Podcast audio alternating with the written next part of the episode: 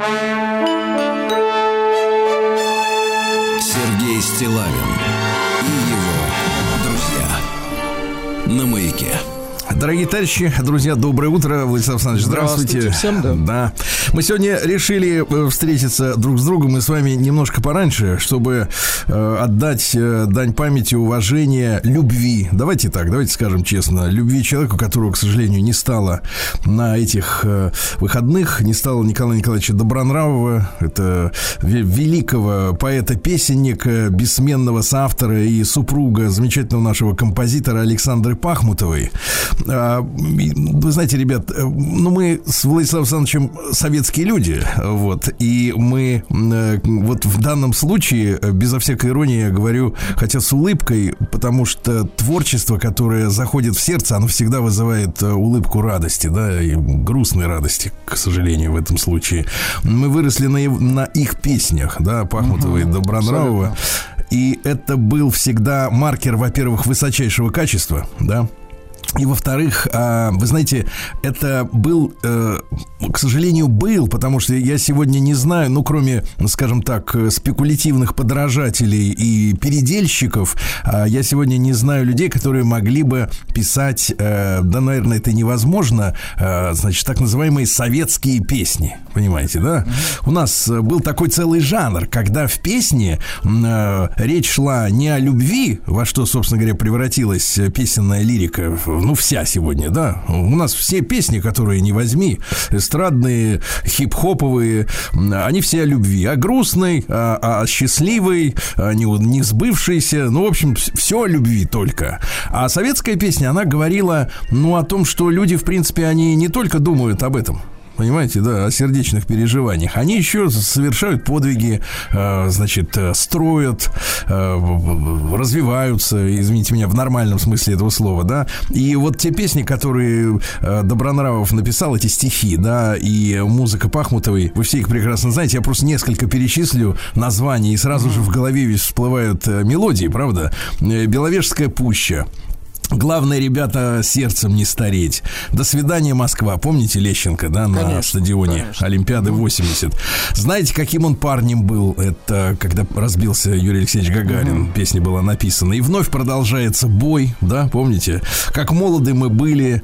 э, Надежда, мой компас земной. Трус не играет в хоккей. э, Яростный стройотряд. э, Градский пел. Помните, замечательный такой мощный трек. И песен там невероятное количество, да. Я повторюсь, они э, занимают особенно отдельный такой пласт сегодня уже в культуре. И вы знаете, Владислав Александрович, я скажу так, что э, хочу вот низкий поклон сказать вслед уходящему от нас Николаю Николаевичу. Спасибо большое, что он своими стихами, э, в общем-то, создавал тот самый советский народ, частью которого мы с вами являемся. правда? Абсолютно точно. Вот, он нас воспитывал, потому что воспитание шло не типа там делай то, делай все, а э, понятно, просто, простыми, понятными, красивыми словами, да, говорил о важном.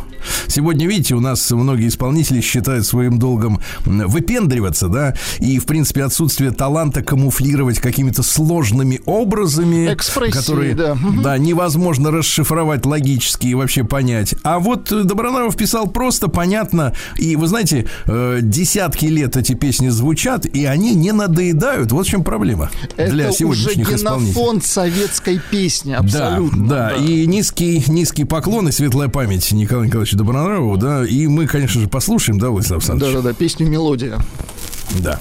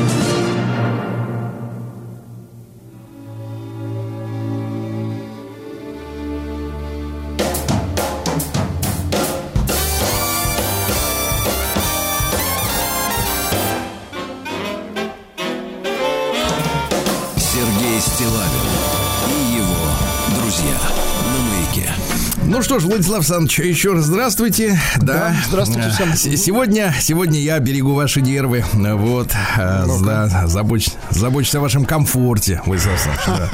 Да. Вот. Вы За что вы мне... Про свое отсутствие, да, в студии. Да, да, да. Ну, я присутствую с вами, да, но тем не менее, вам ну, так это... комфортнее, да. Слушайте, друзья мои, ну, жизнь, она свои вносит коррективы в планы. Я, может быть, по-другому хотел начать нашу сегодняшнюю программу. Вот не стал Николай Николаевич Николаевич Добронравов. Вот, поэтому, может быть, сразу перейду к, э, к поэзии, да, да, ненадолго. Ненадолго. Потом вернемся. Ну что вы, не волнуйтесь. В 1906 году родился в этот день Семен Исакович Кирсанов. Родился он в Одессе в семье Исаака Иосифовича Корчика и Анны Самуиловны Фельдман. А сам стал Кирсанов, понимаете, угу, да? Ловко, да. Вот, э, папа его был модельером женской одежды. Вот, и успел до революции, даже таким успешным был э, модельером, что успел купить часть особняка в центре города. А тут революция, а? Вот, видите, как, да. да. Инвестиции сгорели. Вот. Кстати, сам Кирсанов считался наследником Маяковского. Ну, это он сам себя считал. Но посмотрите, какие стройки, которые вы, конечно же, знаете. Эти летние дожди, эти радуги и тучи. Ой, шик-то какой, да. Это его, угу. это его. Круто. Но я вам хочу про прочесть другие строчки. Давайте. Гостиничные окна светятся, метель. Пластинка радиолы вертится для двух, для молодых наших слушателей. Радиолы это комбинированное аудиоустройство из проигрывателя пластинок и радиоприемника, правильно? Да, совершенно точно. А магнитола это когда, соответственно, Кассета. радио и магнитофон. Mm-hmm. Да. Гостиничные окна светятся метель, пластинка радиолы вертится для двух метель. Вот налетит и сдвинется отель, но держится за жизнь гостиница всю ночь. Не крыльями ли машет мельница вокруг? Не может ли и мне метелица помочь? Пустынны в Добиако улицы метель, а, за, а двое за столом целуются всю ночь. Романтично. Понимаете, как? Вот такая вот. Или вот, пожалуйста. Вторая половина жизни мазнула по вискам меня миганием зеркальной призмы, идущего к закату дня. А листья все красней, осенний — и станут зеленеть едва ли. И встали на ходу ли тени, все дальше удлиняясь вдаль. Вторая половина жизни, как короток твой к ночи путь. Вот скоро и звезда повиснет, чтоб перед темнотой блеснуть. И гаснут в глубине пожара, как толпы моих дней тесны, любимого земного шара, дороги, облака и сны. Очень хорошо. Да. Или наконец. Освободи меня от мысли. Со мной ли ты или с другим? Освободи меня от мысли, любим я или не любим. Освободи меня от жизни с тревогой, ревностью, тоской и все, что с нами было, изничтожай безжалостной рукой, ни мнимой жалостью не трогай, невидимостью теплоты. Открыто стань такой жестокой, какой бываешь в тайне ты. М? Ну, шикарно, да. Ну и давайте, давайте. увлажним ваши глаза, давайте. Владислав Александрович. До увлажним, давайте. Шла по улице девушка, плакала, голубые глаза вытирала. Мне понятно, кого потеряла. Дорогие прохожие, что же вы проскользнули с сухими глазами? Или вы не теряете сами? Почему ж вы не плачете? Прячете свои слезы, как прячут березы, горький сок под корою в морозы. Шикарно, шикарно. Вот, ну и давайте последнее, да? Вот, пожалуйста. Кирсанов. Сказали мне, что я стонал во сне. Но я не слышал, я не знал, что я стонал во сне. Я не видал ни снов, ни слов я не слыхал. Я спал, без сновидений сон. Товарищ утром мне сказал, что слышал долгий стон, как будто больно было мне. Так я стонал во сне.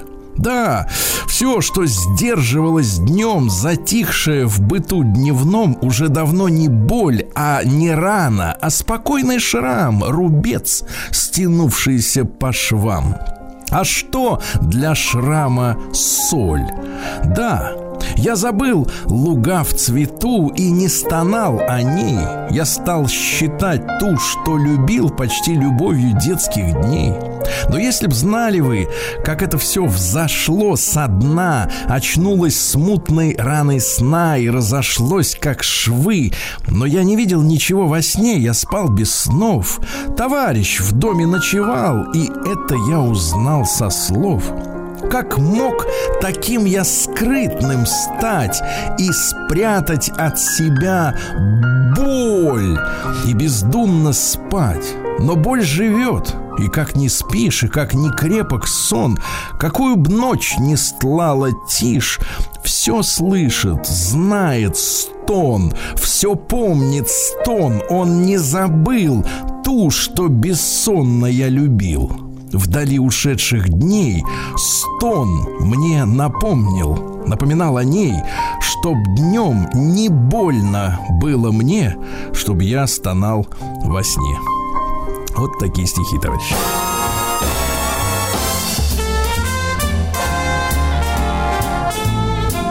Сергей Стилавин и его друзья.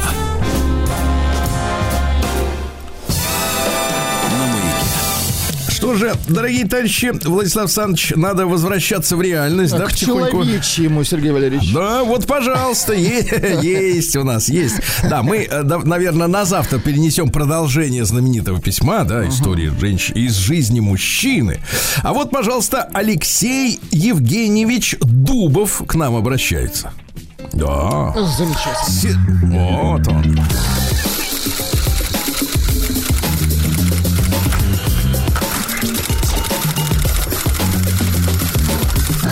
Приемная нос. Народный омбудсмен Сергунец. Да, ну давайте пару тревожных сообщений. Во-первых, Сергей Валерьевич, Владислав Александрович, здравствуйте, пишет нам Алексей Евгеньевич. Пишет вам скромный питерский учитель истории. Очень хорошо. Каждый день, идя, в скобках училка, наверное, меня убьет за это слово, идя, а точнее, шествуя на работу, я с 7 утра имею радость слушать ваш эфир и наслаждаться вашими и ваших друзей перлами, а также, разумеется, чарующей время от времени музыка. Отдельное спасибо Владиславу. Благодарствуем. Начинаете покрываться мурашками? Не то слово. Вот. То есть, Понимаю важность... Подождите, товарищ работает да. от звонка до звонка. Я в том смысле, что он работает в школе. А, понимаю важность борьбы с иноагентами, с антипатриотами, пишет Алексей Евгеньевич, э, с вражеским элементом. Хочу обратить ваше внимание на, имен, на наименование одного из самых известных наших университетов. Университет имени Герцена. Я подскажу еще вам, Владислав Александрович, педагогический государственный. Знаете ли вы, спрашивает нас Алексей Евгеньевич Дубов, э, вот, что Герцен антипатриот, предатель, ставленник английских Ротшильдов? Думаю, знаете. Не пора ли переименовать наш знаменитый университет во что-нибудь более красивое? Ах, Ставит вопрос. вот оно что. Ну, кстати, вот хороший так. вопрос, Герцен. Не да. пора ли? Товарищ. Вот так стоит вопрос, да. Ну что ж, спасибо, Алексей Евгеньевич, спасибо. Прием корреспонденции круглосуточно. Адрес за колокол. собакабк.ру Нет, за колокол он ответит. Фамилия Стилавин 2 Л. Так, ну и вот мы с вами, Владислав Александрович, да. боремся ведь периодически с мошенниками. Вот, то мы их, то они нас, да. И вот Юрий Буланов прислал следующую записку. Небольшую, но требуется вник, вник, вникновение наше. Давайте так, вникновение. Такого слова нет, но оно уместно. Ну, Здравствуйте, есть. Сергей и его друзья. Вам привет. Еще один вид разводов, еще один. Люди выставляют на продажу бытовую технику. Представим себе ситуацию, да? Угу. Им звонят, вешают на уши лапшу, мол, товар нравится. Они готовы застолбить, смотрите, путем перевода денег заранее заранее. Угу. При этом приедет завтра другой человек и заберет. На следующий день приезжает человек с тем именем, которое было озвучено по телефону. Так, следим за руками. Угу. А позже предло- приезжает другой человек, но с тем же именем и да, за все той же бытовой техникой. А ее-то уже нет, ее купили. И тут все псевдопокупатели начинают требовать возврата денег назад назад. Интересно. А понимаете механизм-то, как это работает? Я вот лично три раза прочел это сообщение. Ну, э, ну насколько я понял, то есть э, э, да. на определенное имя, ну, типа, зарезервировать товар это называется. Вот, так. ну, типа, резервировать. Например, вы ну, продаете кофеварку. Ну да, она одна в наличии. Приезжает одна. человек, говорит, что я тот самый Александр, который зарезервировал этот товар. А товара Уже нет, потому что приехал другой э, фейк Александр и забрал его. И да, тот требует, а типа настоящий да, начинает да, требовать да, обратно и тот бабки. уже начинает бычить, да. Тут весь прикол в том, что, видите, фейк товарищ подъезжает заранее, и они уже наезжают на них. Вот. И там можно стрясти-то очень много. Там же может Слушайте, приехать второй вот этот вот оригинальный, он же может быть приехать, приехать трехметровый. Слушайте, да. вопрос в другом. Да. А вот как вы думаете, а кто вот разрабатывает вот эти схемы мошеннические? Я Потому думаю, что математики или фокусники. То есть вы, думаете, что люди, так сказать, Слушайте, обычных нормальных ну, профессий на службе у криминала очень близко к, э, к цирковым номерам. Да, цирковой номер. И КВНщикам. А, КВНщикам. Абсолютно, абсолютно. Да, то есть разводилы где-то где кроются. Вот так.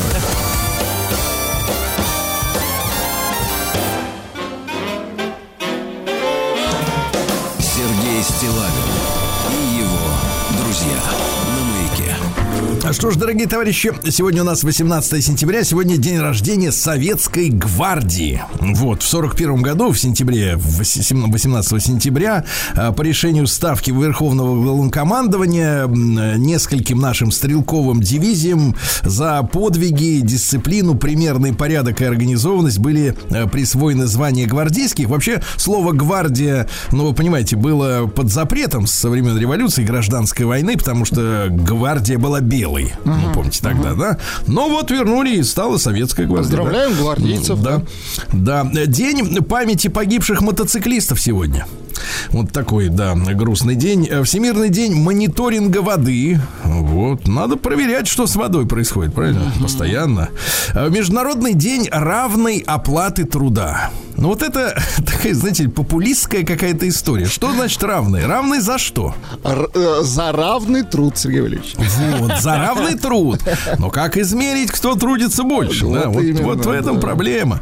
Значит, день под названием «Обними начальника, но не сильно». Ну, да. Такое. Международный день электронной книги. Вот. В Японии почитают пожилых людей.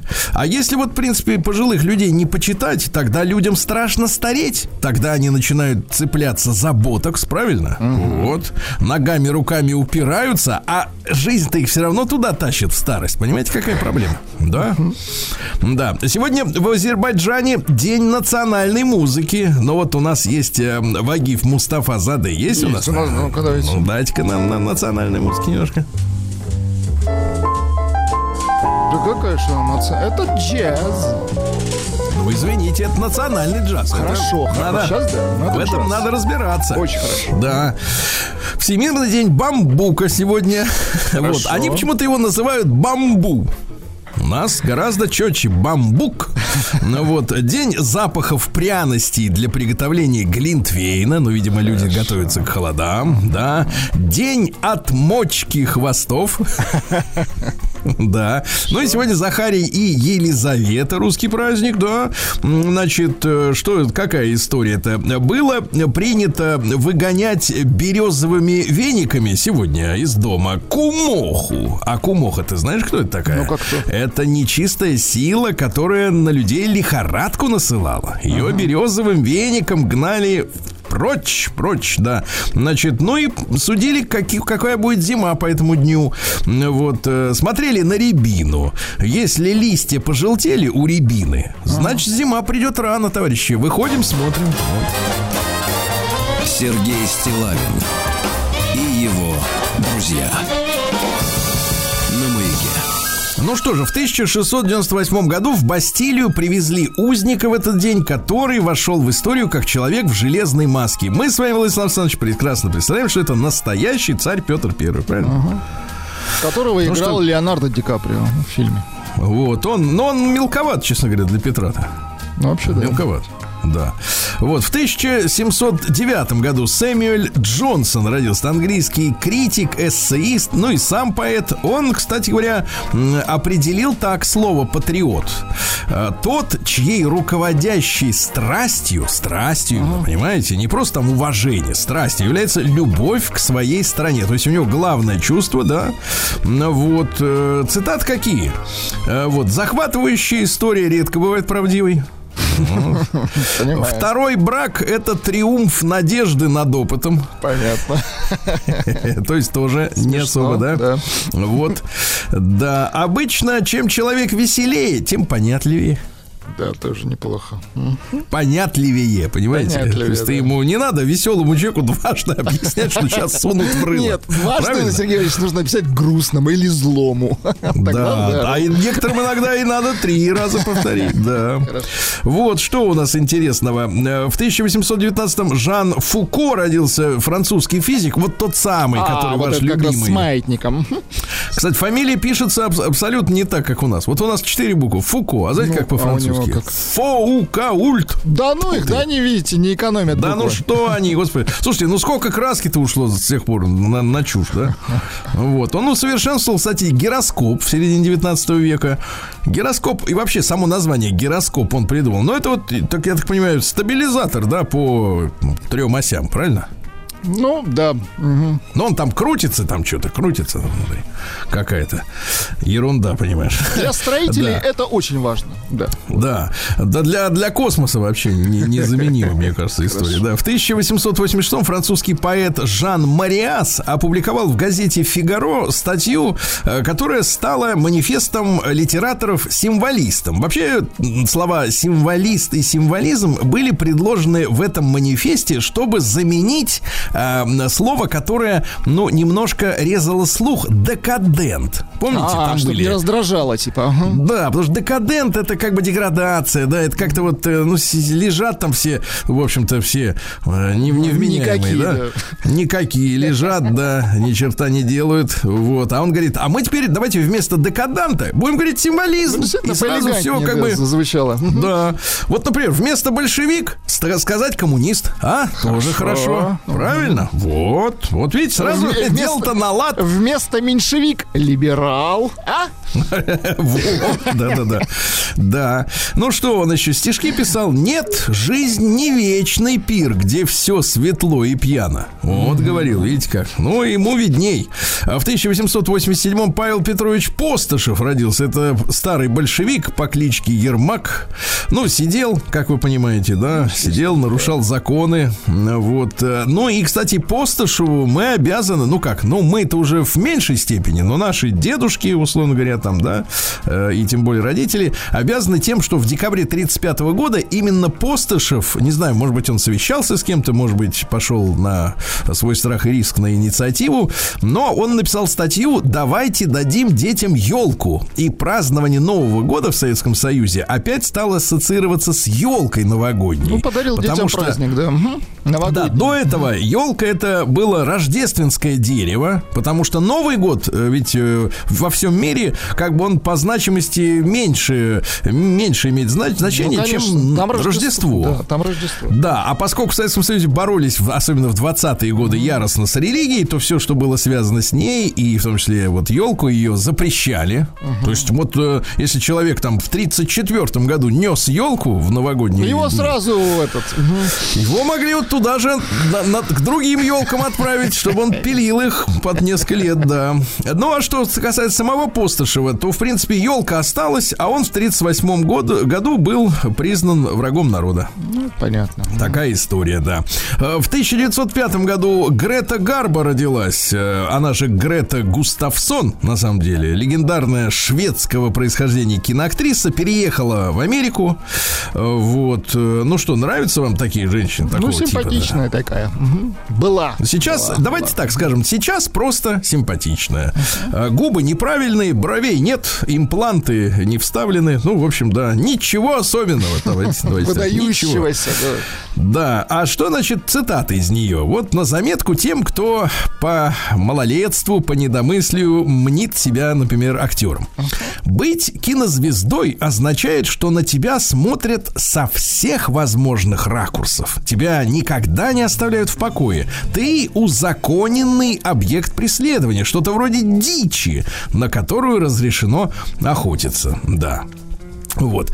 Ну что же, дальше у нас интересного в этот день, дорогие товарищи. А вот вам и, пожалуйста, Эдвин Макмиллан в 1907 году родился. Это французский физик, который э, синтезировал первый трансурановый элемент. Вот сейчас вот ваш этот любимец, любимчик, Тишковец, предсказатель, так, сказал, что трансциклон какой-то идет, да? С транслетом, угу, которого не было, ага. кстати, сто лет, товарищи, аккуратней. Да. Откуда он знает? Он же молодой человек, младше нас с вами. Так вот, трансурановый элемент Нептуний 239, понимаете? Вот он выделил его, да. Умница. А, наш герой Виктор Васильевич Талалихин в 1918 году родился. Он 27 октября 41 совершил ночной таран, первый ночной таран в небе. Угу. Вот он сбил 6 э, самолетов, настоящий герой, да.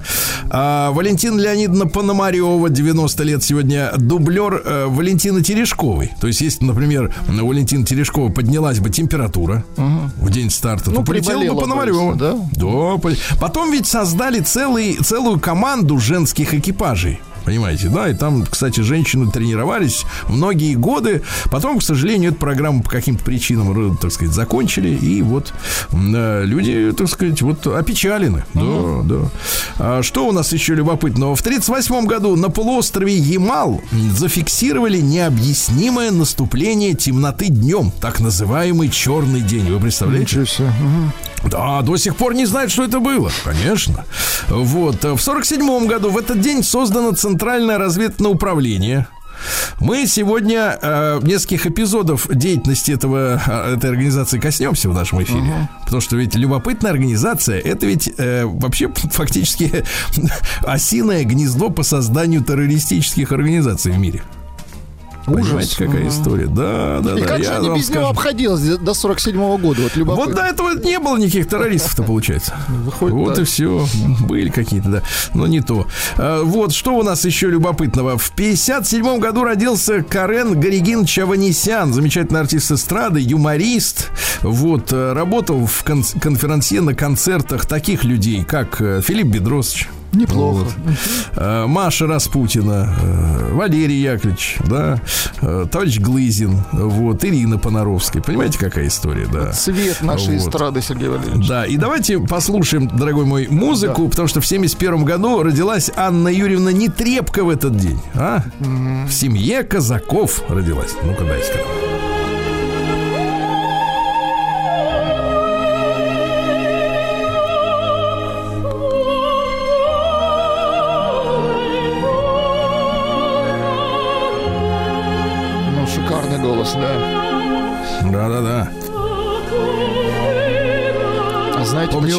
20 назад, да. 20 назад рассказывали какие-то невероятные байки из серии, что, э, так сказать, э, что типа, значит, Анна Юрина устроилась, э, э, так сказать, э, рабочим сцены в театр. Так. Вот, э, слушала запела, все да? оперы, угу. а потом вот нас, наслушалась настолько, что за, запела сама. То есть, в принципе, ну, все, кто сейчас поет, они, в принципе, рабочие сцены были когда-то. Да, да, да. Те вот поменялись местами потом. А в тот же день, кстати, родилась абсолютно другой другая персонажиха. Э, Джада Пинкет Смит. Это жена Уилла Смита. Знаменитая изменщица. Он из-за нее пошел драться. Вы помните, как он дрался из-за нее? Да-да-да. Да, а, про нее шутили, она там из-за заболевания потеряла волосы, и там, значит, вот конферансье, помните, год назад это было, э, шутил на эту а, тему, Билл Смит шутил, встал, да, да, да. да, а тот неудачно ему вмазал, э, так что пришлось потом извиняться, но ведь там какая гнусная история, она ведь, э, будучи в браке с этим Уиллом Смитом, а я жал Уиллу Смиту лично руку, понимаете, какая история? Класс. Товарищи, и рука эта, она не человечья, я доподлинно а чья, помню. Сергей Валерьевич? А вот не наша. Саша. Я помню ощущение от рукопожатия Вилла Смита. Так. У него сухая, холодная, нечеловеческая рука. Честно вам говорю, вот я многим рукам, э, многим людям сжал руки. Вот этот нечеловеческий. Вилл Короче. Смит не настоящий, так? так. А он такой улыбчивый, все да, дела. Да, Ну, понятно, саентолог, это там они все такие улыбчивые. Но она же в открытую с какими-то молодыми рэперами мутит, понимаете ли? При, при живом-то муже, миллионере, который а зарабатывает деньги. А он ее защищает. То есть мало того, что каблук, так извините меня, можно даже и копнуть глубже, и хуже назвать его, понимаешь, да? Не надо. За- Что вот она в нем такое, как вот она кнопку в нем нашла, что вертит как хочет, а он не жалуется, а? Сергей Стилавин и его друзья. На маяке. Ну что же, друзья мои, 50 лет тому назад, в этот день, в 73 году, в Организацию Объединенных Наций принято одновременно и Федеративная Республика Германия, и Германская Демократическая Республика. Видите, их, получается, по 30 почти лет не принимали никуда. Они, как бы, так сказать, в подвешенном состоянии находились. И вот э, как-то вот мы с вами обсуждали этот вопрос, да, с, с объединением, как это тогда называлось, да, Германии в одну, да, но фактически ведь в 90-м году там произошло поглощение одной страной другой, правильно? М, И интересно, как это вот э, на документальном уровне выглядит, вот это вот поглощение. А? Интересно. В 1981 году во Франции наконец запретили смертную казнь, но перед этим на гильотине отрезали голову человеку. Мгм. И потом А потом, запретили. соответственно, Мгм. а потом, соответственно, да, запретили, да. Э, В 1986 году, помните, времена какие были? Значит, Михаил Сергеевич приехал в Красноярск, э, впервые произнес фразу «демократия – это не вседозволенность». Но, в принципе, все получилось э, так, как э, звучит эта фраза, без частицы «не», правильно? По большому счету. Так, через пять лет только все чуть так попозже, да, да, да. да, Только значит, другие крылатые фразы Михаила Сергеевича. Давайте. Э, Я вот, знаете, вот замечаю, как только у нас политик, э, вот, э, который вот, вот такие шутки мочит, вот сразу как-то, вот, так сказать, вот тревожно на душе становится. Вот, пожалуйста, такие выражения. Ну, имеется в виду шутки, над которыми смеешься вот над самим исполнителем шуток, а не над шутками смешно. Лучше работать завтра, чем сегодня, а? Во. Нет, имел-то он в виду, э, что надо завтра лучше работать, чем сегодня. Ну, а сказал звучит по-идиотски, да? Лучше, да, дальше только дальше. Лучше вообще не работать, правильно? Давайте я скажу то, что сказал. Хорошо. Может быть, он имел в виду, что это уже запись, не первый дубль. Может быть, так. Те же штаны, только мотней назад, как в народе говорят. Только наоборот. Да, и, наконец, это, вы знаете, у нас есть наш друг Рустам Иванович. Он в, в школе э, пародировал Михаила Сергеевича, э, вот, э, акцент его, вот, манеру говорить, и поэтому ходил на рынок, его там в, в Курган-Тюбе просили показать Горбачева, и за это дарили ему хурму бесплатно. С тех пор Рустам Иванович не может есть хурму, потому что объелся в детстве. С тех пор Вот я вам прочту. переехал, да. Прочту вам примерно в той же манере. Давайте. Я вам отвечу по-горбачевски. Отвратительно. Да-да, такой, знаешь, такой, знаешь, перевернутый культ личности, да, такой комедийный. Комедийный, да. В 88 году родился Михаил Юрьевич Филипчук, замечательный в прошлом артист кино. Вот знаете, Вот у нас как считается, если актер, то вот, вот он до последнего, потом уже под аплодисменты его как бы э, несут, да. А ведь есть люди сознательные среди актеров, да, они понимают, что, в принципе, ну не, не их, понимаете, дело. Вот э, Михаил Юрьевич прекрасно сыграл э, в 10 лет в фильме «Вор», мальчика маленького. Вот, а потом понял, ну, ну ладно, покуражились и хватит. Вовремя остановился, Давайте- Сергей Валерьевич, да? Дело надо делать, понял Совершенно Михаил точно. Юрьевич, да. Окончил МФТИ, э, факультет общей и прикладной физики. Кстати, кафедра квантовой радиофизики на Не минуточку. кисло, да. Понимаете, да? А кто вот из э, наших артистов может похвастаться Ну, таким образом? не то, что они окончили бы, а их бы туда бы не взяли. Его не, не под- не подпустили бы к МФТИ просто. Согласен. Но видите как, вот такого артиста мы уважаем, правильно, Абсолютно который точно, вовремя сложил, так сказать, вещи и пошел работать, да. В 90-м году в «Комсомольской правде» опубликовали статью Солженицына «Как нам обустроить Россию», как им. Вот. Да, значит, э, мысль такая. Надо упредить беды. Упредить. Мгм. Да, упредить беды, вот, э, которые, э, по мнению автора, это 90-й год еще был, напомню, сентябрь, неминуемо последуют за развалом Советского Союза, который тоже неминуем. Вы вот в 90-м году были уверены, что он невиновен? А он был. Слушайте, я вообще ни о чем не задумался в 90-м. Вот именно, вы были балбесом, Абсолютно, правильно? да. Длинноволосым. Вот именно. Он, видите ли, хотел играть рок-музыку. Да вы на себя посмотрите в 90-м. А я думал о судьбах, конечно, но Думал, и что неправильно. вышло? Да, э, да, вот. э, Ну и, соответственно, впоследствии Солженицын сказал, что услышан я, к сожалению, не был и понят не был тоже. Да.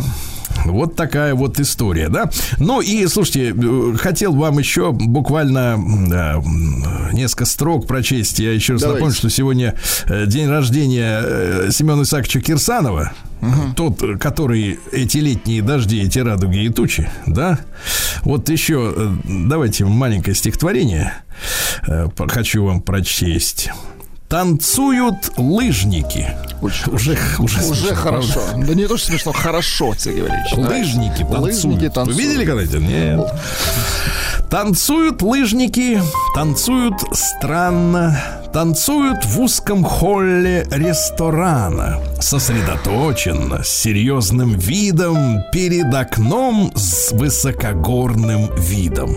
Танцуют, выворачивая ноги, как ходят вверх, взбираясь на отроги, и ставят грузно лыжные ботинки под резкую мелодию пластинки. Им девушки, качаемые румбой, прижали их, извините, их девушки, не им, а их, их девушки Просто да, их смысл и разница кардинально большая. меняется. Да. Согласитесь, одна буква, смысл переворачивается. Да. Да. Их девушки, качаемые румбой, прижались к свитерам из шерсти грубой. Они на мощных шеях повисают, закрыв глаза, как будто их спасают. Как будто в лапах медленного танца им на всю жизнь хотелось бы остаться. Но все ж на шаг отходят недотроги с лицом остерегающим и строгим. В обтяжку брюки на прямых фигурках. Лежат их руки на альпийских куртках. На их лежащие у стен рюкзаки нашиты геральдические знаки. Канады и Тироля и Давоса танцуют в городке среди заносов. И на простой и пуританский танец у стойки бара смотрит чужестранец из снеговой приехавшей России. Он с добротой взирает на простые движения и объятия, о которых еще не знают в северных просторах. Вот так вот, Владислав. класс. А теперь знают, как я понимаю, да? Сергей Стилавин и его друзья.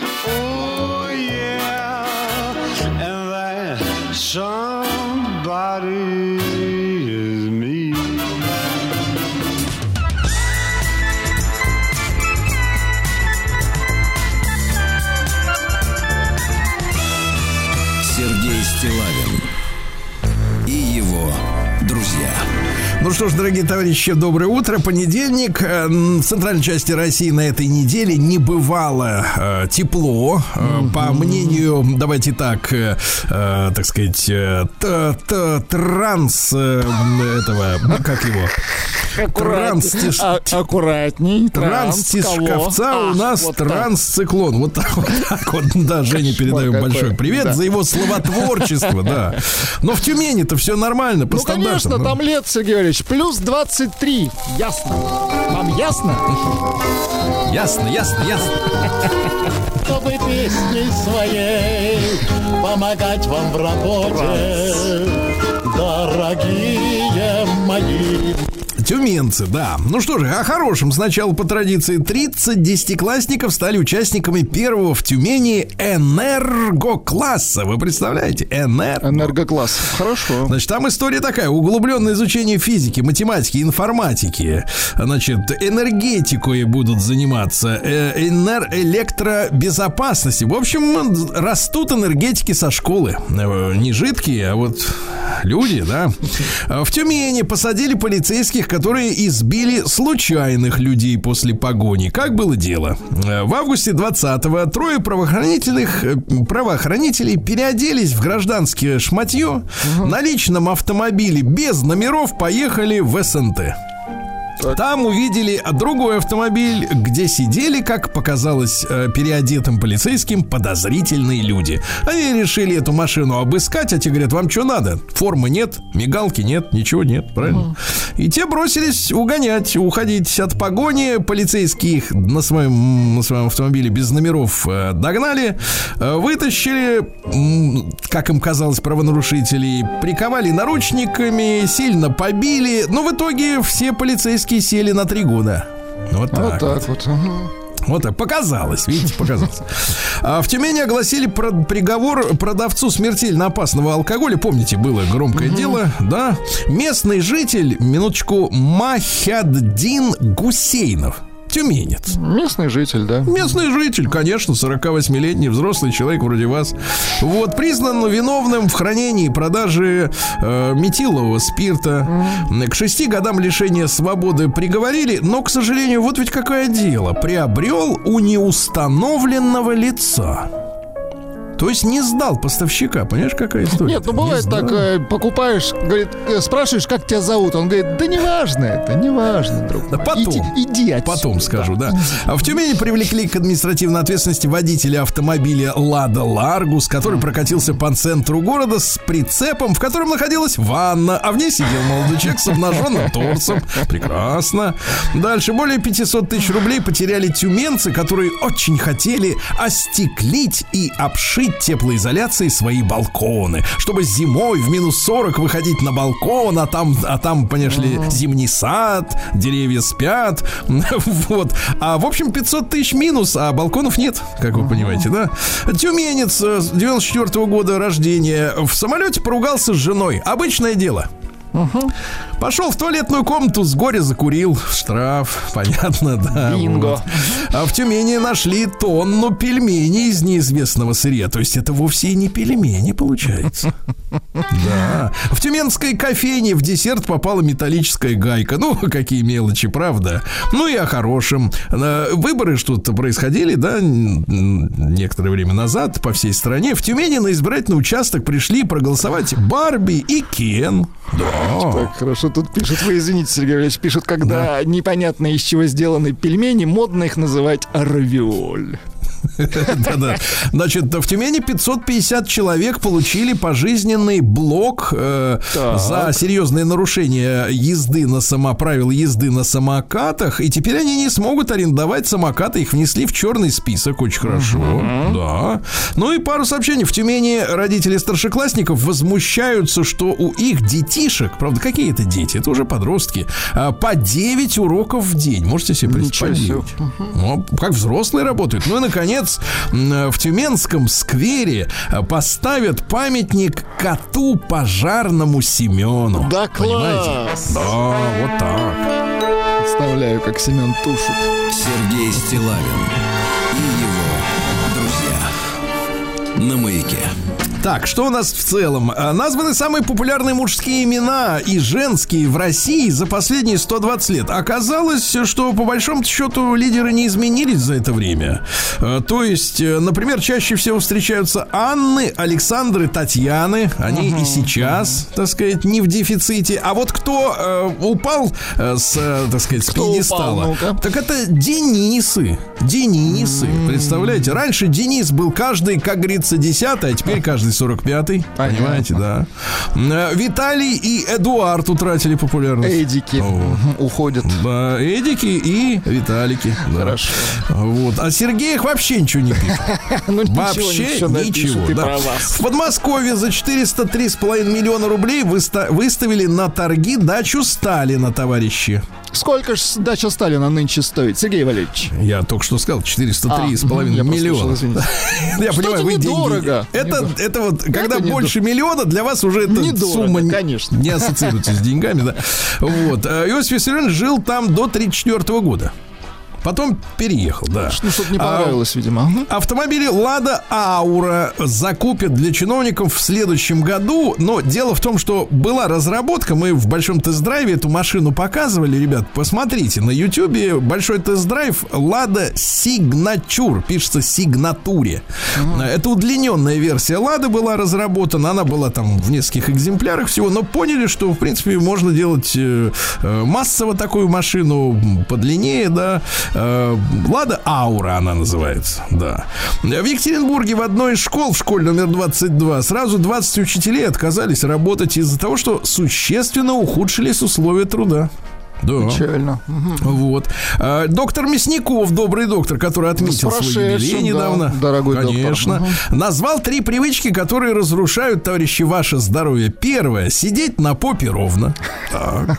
Вторая. Унывать. Унывать. Правильно. И третье, относиться к вещам избыточно серьезно. У нас такие серьезные люди, да, такие вот все хмурые, пафосные. Надо, товарищи, полегче, полегче. Полегче, конечно. Москвичей предупредили об опасности крыс в городе. Крыса, товарищи, может вызвать региональный лимфоденит, если укусит. Но Да. Речь идет о настоящих крысах или Конечно, этих-то с этими мы пока еще, да. А, в России повышается ставка НДС на гамбургеры, потому что это вредная еда. С Правильно. 10 до 20 процентов, да. Надо, товарищи, самим начинать готовить. Точно. Хватит, есть, готовая, да. А, Тарзан продал свою картину за миллион рублей. Ух ты. Подождите, он что, художник? Он еще и художник. А талантливые люди, они во многих вещах талантливые, да. А, депутат Журавлев, Алексей Журавлев, предложил увеличить финансирование СВО за счет футболистов, э, потому что слишком большие гонорары, да и вообще Да госкорпорациям. не тянут уже наши Да футболисты. дело не в этом. Смотрите, Так. госкорпорациям содержать в такую лихую годину свои футбольные клубы, ну, это как-то такой из- лишний жир, мне кажется, да? Да. А россиянам рассказали, как ухаживать за собакой осенью. Товарищи, собака должна гулять полноценно, общаться с сородичами, Сергей Валерьевич, а вот обойти, А, сородичи должны быть, я понял. обойти местность, пометить все, что надо ей. В Так что, да. километрах, скажите, сколько Да. это полноценно? Кило- 10 тысяч шагов собачьих, Пон- да. да. А, стати- э, Стас Пьеха назвал лучшее место для свидания. Это интересно, Владислав Александрович. Ну-ка. Как вы думаете? Ленинград? Ну, спальня. Ленинград. Спальня, Нет, да. хорошо. Спальня в Ленинграде. Да, нашему дорогому Ким Чен Ину перед отъездом во Владивостоке подарили бронежилет и набор беспилотников. Вот, хорошо. А, раскрыта доля покупателей паникеров среди российских граждан. Те, которые от речи начинают, берут, э, нет, нет, предаваться шопингу в широком смысле. А, в этом 25% у нас таких э, Много. психических. Каждый Да. Вот что еще любопытного. Смотрите, 41,5% домохозяйств в России состоят всего из одного человека. Это очень печальная новость, товарищи. Очень печальная новость. Одиночки. А в чем причина? А причина в том, что людям начали впаривать идею о необходимости иметь личное пространство. Помните, это давно началась история.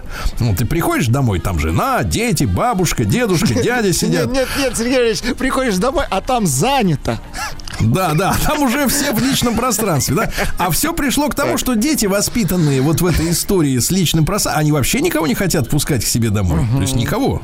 То есть сначала речь шла о том, чтобы побыть одному внутри семьи, а теперь семья это просто я, а все остальные пошли вон отсюда, да? Дальше еще что интересного. Настольный теннис назван идеальным видом спорта для занятий на улице осенью, но это когда ветра нет, вы же понимаете, Ну, принципе, да? да. Конечно. Когда при шаг- запорах, при запорах, При Владислав запорах Александрович, что? Черный чай ни в коем случае, черный Не, чай. при запорах черный день, Сергей Валерьевич. Да-да-да. Дальше. Э, Москвичи в следующую субботу, 23 сентября, смогут посетить фестиваль, бесплатный фестиваль, указываю, а, от мэра Москвы финансовой грамотности. Бесплатно. Правильно, да? хорошо. Ну и, наконец, люди спрашивают, слушайте, а вот э, каков первый признак болезни Альцгеймера, с которой ничего не может никто сделать, но вот как бы с ней борется? А, потеря интереса к жизни, дорогие товарищи. Вот это самое э, первое. Ну и, наконец, в Омске мы с, особой, с особым трепетом относимся к Омску, правда, всегда. Конечно. И вот в Омске, мне кажется, началось э, настоящее движение. Там начали проводить арома-экскурсии. Вы представляете? На заводах. Нюхачи, На нюхачи заводах. ходят. Да. Без арома. Да, без арома, да. Что у нас среди женщин? Названы самые популярные цвета автомобилей у девушек в России. Ну-ка. Э, Красные, Ну, красные, фиолетовые и синие. Кстати, О. те, кто выбирают фиолетовые, они психические имеете в виду. Ну, бросьте вы, ну что Это ну говорят что врачи, не я. Ну что? Врачи, да ну, надо их проверить, этих врачей самих Хорошо. на здоровье, да. А Что касается массового сегмента, то если не девушки выбирают машины, а вот э, другие люди, то опя- по-прежнему белые, серые, серебристые, чу- ну, в общем, монохром, о как чем. обычно. В Узбекистане ЧП, там в Бухаре, в Бухаре э, остановили автомобиль маленький, ну, наподобие э, Део Матис, совсем маленький. А там внутри заведующая детским садом перевозила в такой вот малютке 25 маленьких детей. Ты можешь себе представить? Да ладно, жесть. Я какая. видел фотки, там багажник открывается, а там дети просто вот как... как эти икра черная в шпроты. банке. Мгм. Шпро... Да какая икра? Шпроты. Я видел, как шпроты там... Да. Что любопытного? Балерина Настенька объяснила, что решила отказаться от иска к Большому театру. Она устала добиваться от Большого театра компенсации в 95 миллионов рублей. Ты Не, прикинь? не кисло, да. Ну а как душу все-таки греет, да, что они должны 95 на депозите. Да, да, да. А, врач назвала неожиданный эффект от применения ботокса. Вот все-таки я вот понимаю, что не зря прыскают они себе. Ну, какой эффект? Оказывается, депрессию снимает ботокс. И деменции Ого. уходят на второе место. А, да? К Мгм, 77-летней Шер э, с- вернулся 37-летний этот, как его, а, воз- а, возлюбленный. Возлюбленный да, да, да, возлюбленный, да. А Что дальше? Э, Певица Нюша снялась в откровенном наряде из волос. Э, Не указано так вот Красиво. из, из чьих, да. Красиво А и вот, греет. э, Так. ну и еще пару сообщений. Мамаша пристыдила своего сыночку, который, э, летя на Ибицу, занимался любовью в туалете с незнакомой женщиной. Говорит, это не то, что я хотела На, знать на о то, своем что вы сыне». подумали. Мгм. Он сказал. Да, ну давайте перейдем к западным новостям. да.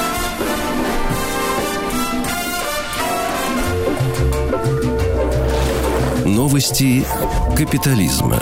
Корпорация LVMH, это Moët Hennessy, Louis Vuitton. Ну, там они владеют огромным количеством брендов. Говорят, что народ перестал после этой ковидлы шампанское пить. Перестал. Печалька. Вот, да, ну для них, да. М, Специалисты говорят, что ретроградный Меркурий не влияет на душевное здоровье людей. А тем не менее, вот как. А когда люди узнают, что он пошел в зад, у людей настроение-то портится. Он слишком раздут, этот. Меркурий. Значит, многие говорят, что собака полезна для здоровья. Ну-ка. Полезно, но когда? Взаимодействие с собакой снимает стресс только после выполнения трудной задачи, товарищи. То есть дело сделано, и тут собака приходит на помощь. Если вы ни тут. черта, если вы ни черта не делаете, собака вам не поможет, правильно? Вот. Недостаток материнской заботы негативно влияет на развитие пчел. Вот, видишь, у них те же проблемы. Да. А, на неделе моды в Нью-Йорке показали трусы с дырками и желтыми и коричневыми пятнами. Как они утомили, а, вот. Можете посмотреть на фотографии в моем телеграм-канале Стилавин Today. Гадость страшная. Гадость страшная. И дизайнер такой же, да. А компания Sony создала модуль. Представляете, Владислав Александрович, вы оцените. Ну-ка, модуль. Для модуль. питания электроники от окружающего электромагнитного шума. Вы представляете? Ничего себе. Мгм. Да, то есть можно вообще без Из воздуха берут, по сути. Ну, да? это всюду. Круто. Где, и где есть, там и берет, конечно. НАТО раскритиковало частных производителей э, вооружения за обещание боеприпасов к 2032 году. Вот. пусть, пусть. А ш- французский министр э, образования Грегуар предложила обучать школьников готовить самим дома еду, потому что питание подорожало готовое во Франции. Вот, хорошо. А лечение гипертонии снижает риск деменции, товарищи. Хорошо. Вот. А Пенсионер в Америке выиграл 240 миллионов, ну, в пересчете на рубли, рублей э, в лотерее и на радостях купил для своей семьи арбуз в подарок. Остальное себе, правильно? Ну, хороший Ну подарок. и наконец, э, наконец, новости из Британии. Они традиционные. Переживший измену мужчина перешел с женщин на секс-кукол и счастлив. Переходи на сторону кукол, дружок. Переходи на светлую сторону. Нет, на пластмассовую сторону.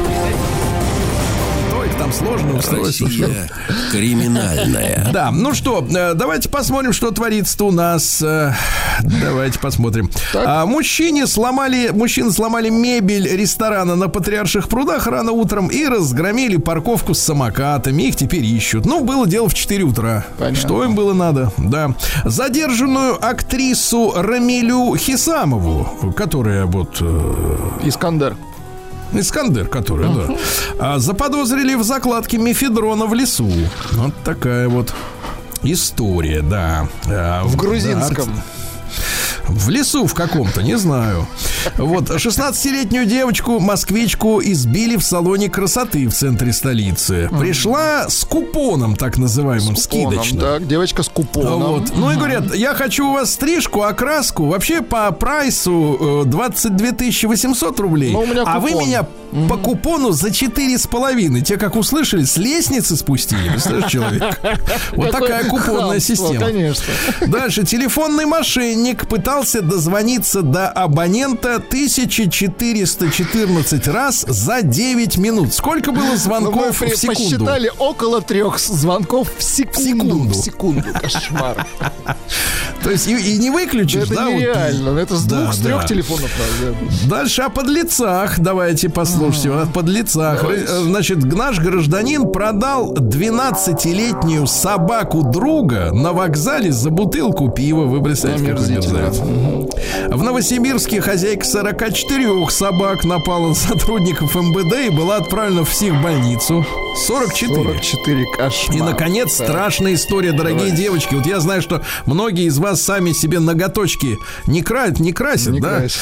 По салонам ходите. Потому что неровно Так вот, у самой получается. москвичка Так. пошла в салон. Так. Прикинь, Владислав Так, салон, просто оценить ситуацию. Давайте оценим. Ей как бы лачок-то шелак наложили. Лачок наложили. Так, Так, а после маникюра так.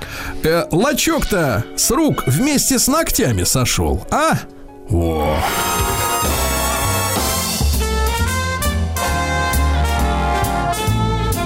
Сергей Стилавин и его друзья.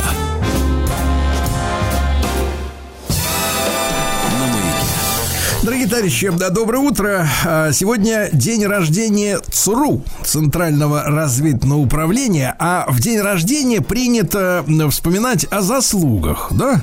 В принципе, э, какие, какие достижения, чем занимался э, человек или организация. И сегодня вам будет интересно, я уверен, послушать, э, чем же занимается это ведомство американское. А С нами сегодня э, Вячеслав Николаевич Матузов, э, в прошлом дипломат, ныне специалист по Ближнему Востоку. Вячеслав Николаевич, доброе утро, здравствуйте. Э, Доброе утро всем слушателям. Здравствуйте. Да. Да. Вячеслав Николаевич, ну, э, так в прессе иногда встречаются утверждения о том, что ЦРУ э, причастна к рождению многих э, террористических и запрещенных ныне в России организаций. С кого начнем сегодня? Ну, я думаю, что здесь нет никаких сомнений о такой э, э, философского взгляда на э, происхождение ЦРУ, тех задач, которые она решает на всем протяжении ее существования, послевоенные годы. И это определенно совершенно э, уже и сами американцы описали э, в многих их художественных произведениях о той роли, о той э, форме, в которой они проводят свои специальные операции. Это и в Юго-Восточной Азии, и везде. Я занимаюсь Ближним Востоком, поэтому э, ближе связан вот э, с той ролью ЦРУ в организации э, э, террористических группировок на исламской основе. То есть это то, с чем сталкивается Россия на протяжении последних, ну, как минимум 30 лет после развала Советского Союза. Это и на Северном Кавказе события 90-е годы, это и э, э, на Ближнем Востоке и в Афганистане после ввода наших войск в 1979 году. Э, Эта деятельность была совершенно очевидна. Специальные операции – а- одна из важнейших составляющих э, тех э, возможностей военных и разведывательных, которые используют Соединенные Штаты против Советского Союза раньше, а сегодня против России.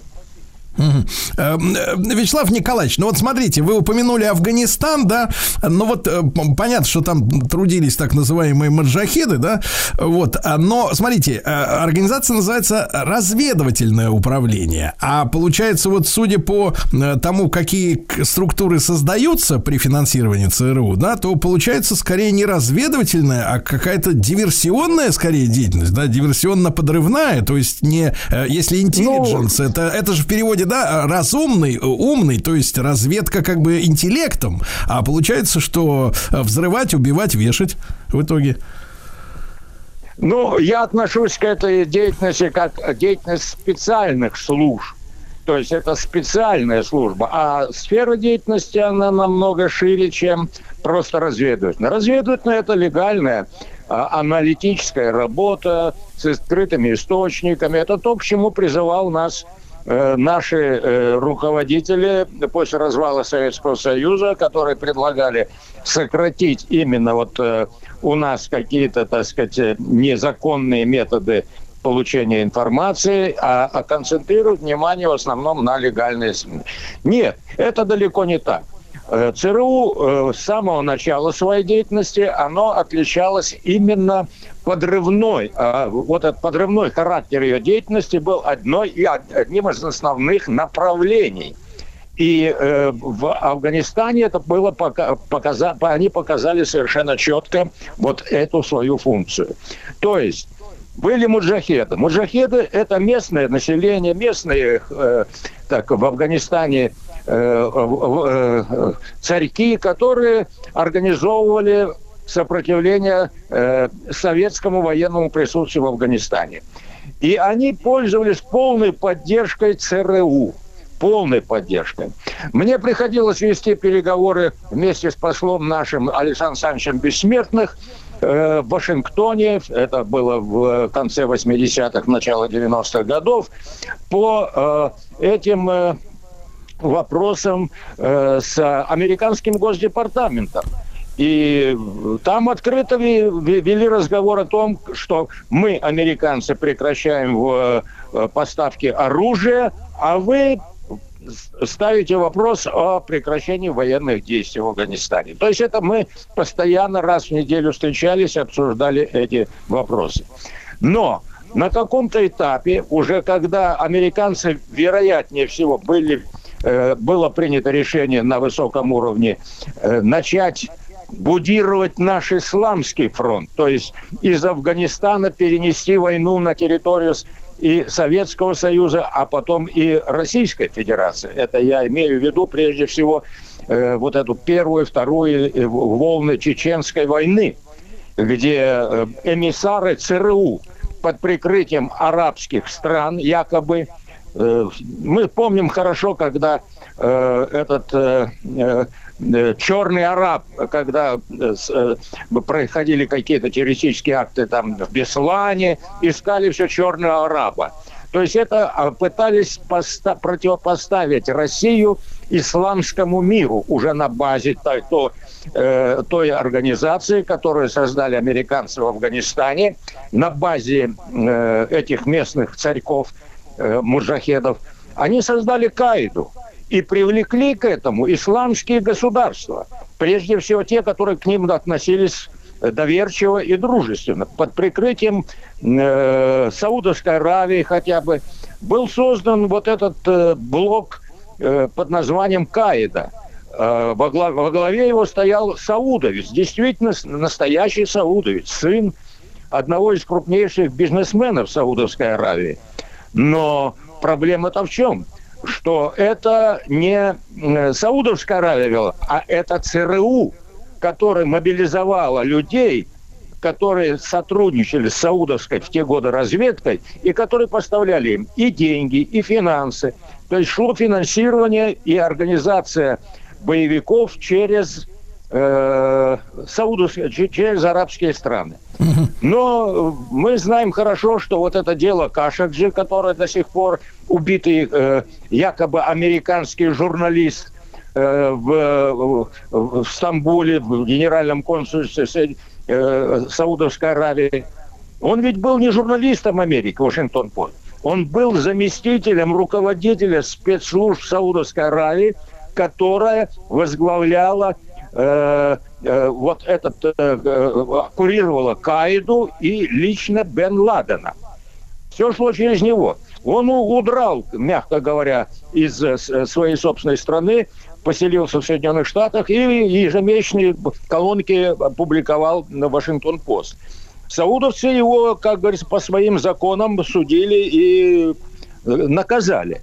А мировая, с- мировое сообщество знает, что это якобы такой террористический акт, там убили человека, журналиста с американским паспортом. Нет, это как раз вот тот работник ЦРУ, на, э, который имел саудовский паспорт, он занимался этого, этого рода деятельностью. Так что это все. Каида была создана на базе борьбы с Советским Союзом, группой муджахедов, и на их базе было создано вот это Каида. Э, Что касается дальнейшего развития, Каида отработала свое после 11 сентября. Ведь это э, какие-то саудовцы якобы были замешаны во взрыве двух башен-близнецов в Нью-Йорке 11 сентября 2001 года. Да, может быть и так, а может быть и не так. Много сомнений сегодня высказывается. Но обвинения все были направлены официально решением Конгресса США. Обвинение Саудовской Аравии в этом террористическом акте. Погибло до 4 тысяч человек, невинных граждан Америки. И было выдвинуто требование оплаты компенсации э, этим семьям жертв и так далее. Но э, саудовцы, я помню, был такой, по, в Та- по ТАССу прошла информация в те годы, э, делегация э, Ашуры, Шура это так, Ашура это э, типа законодательного собрания, но это не избранное, а назначенное королем Саудовской Аравии, была в, в Кортесах Испании. И Кортесы Испании в те годы, возмущенные терактом, э, за которым якобы стояли саудиты, напали на эту делегацию, начали ее, как говорится, крутить по всем параметрам, э, задавая вопросы, почему вы, саудовцы, провели эту террористическую акцию против Америки. Ответ был потрясающий. Было прямо сказано руководителем делегации э, саудовской в, в Испании, что это не мы. Нас попроси- э, попросили помочь создать Каиду, мы поделали это. Мы фин- финансировали, но мы это делали по просьбе ЦРУ. Вот ведь, ведь ситуация какая. А сегодня, когда начинается уже подведение итогов всего э, э, произошедшего, то выясняется, что все люди, которые были с прежним руководством Саудовской Аравии, произош- произошли изменения внутри саудовского руководства, и сегодня совершенно другие люди у власти. Люди, которые понимают, знают и видят, что произошло на самом деле. И как в конечном итоге их пытаются обвинить во всех грехах, которые по существу э, виновато, так сказать, Центральное разведное управление Соединенных Штатов. Это все.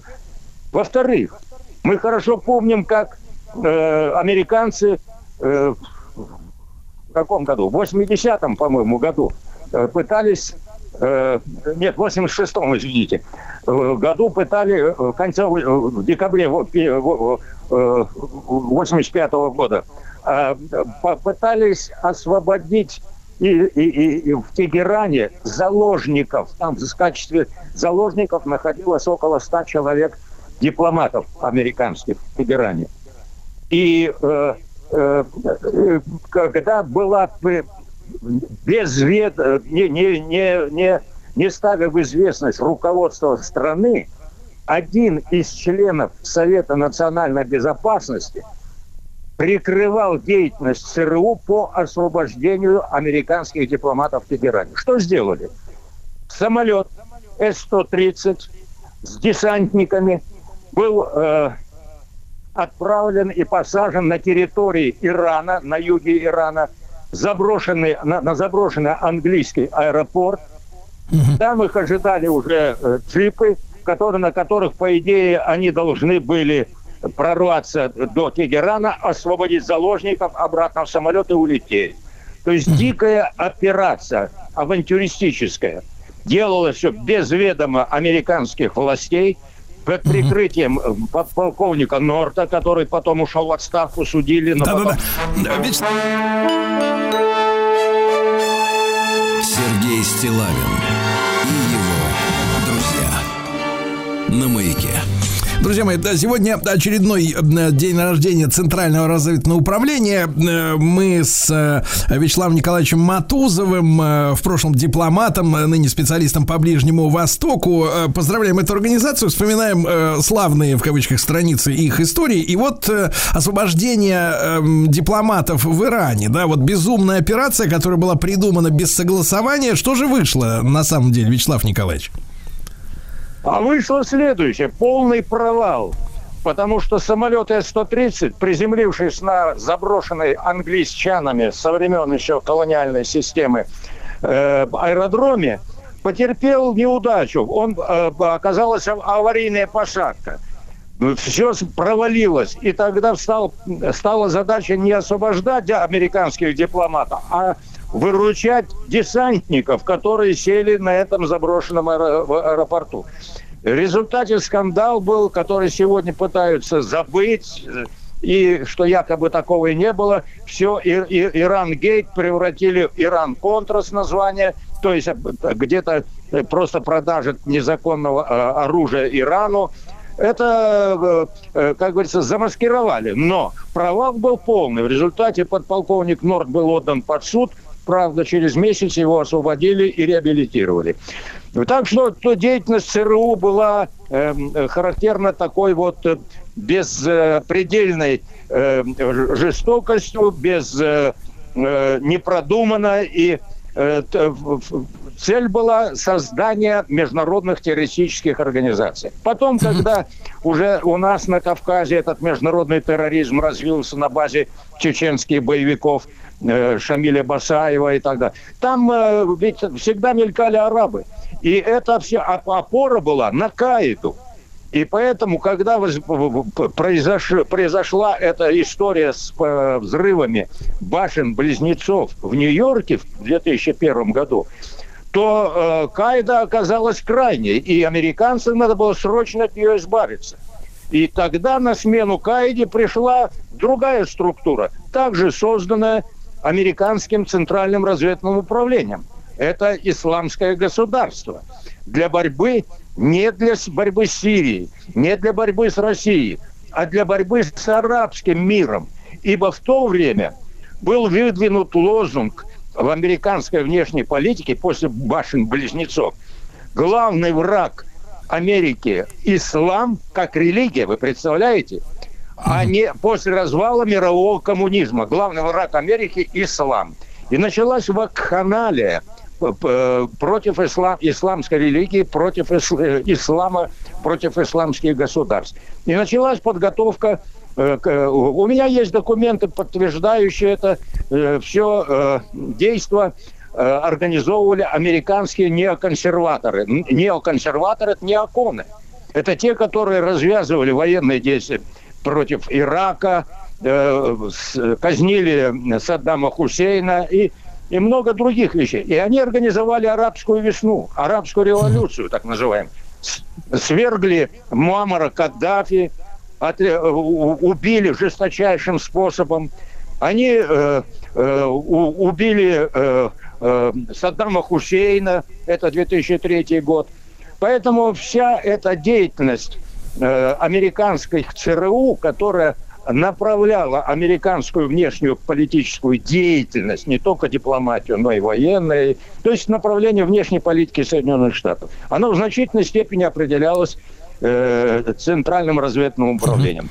Вячеслав Николаевич, а вопрос, вот, э, вопрос важный. Вы сказали, что некоторые операции они производили без согласия, да, без согласования с, с формально старшими товарищами своими, да.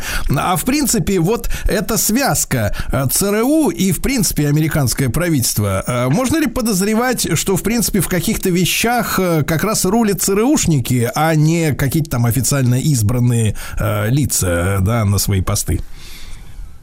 Именно так. Мы хорошо помним, как э, судьбу Джона Фиджеральда Кеннеди, американского президента, который попытался где-то проводить самостоятельную линию. Его убрали, убили. И замешанный ЦРУ это совершенно очевидно. Создание э, того, того же исламского государства. Ведь Дональд Трамп, независимый, как говорится, человек, когда стал президентом, одно из первых заявлений публичных он сделал, заявив, что исламское государство на Ближнем Востоке создала прежняя администрация Соединенных Штатов, то есть Барак Обама.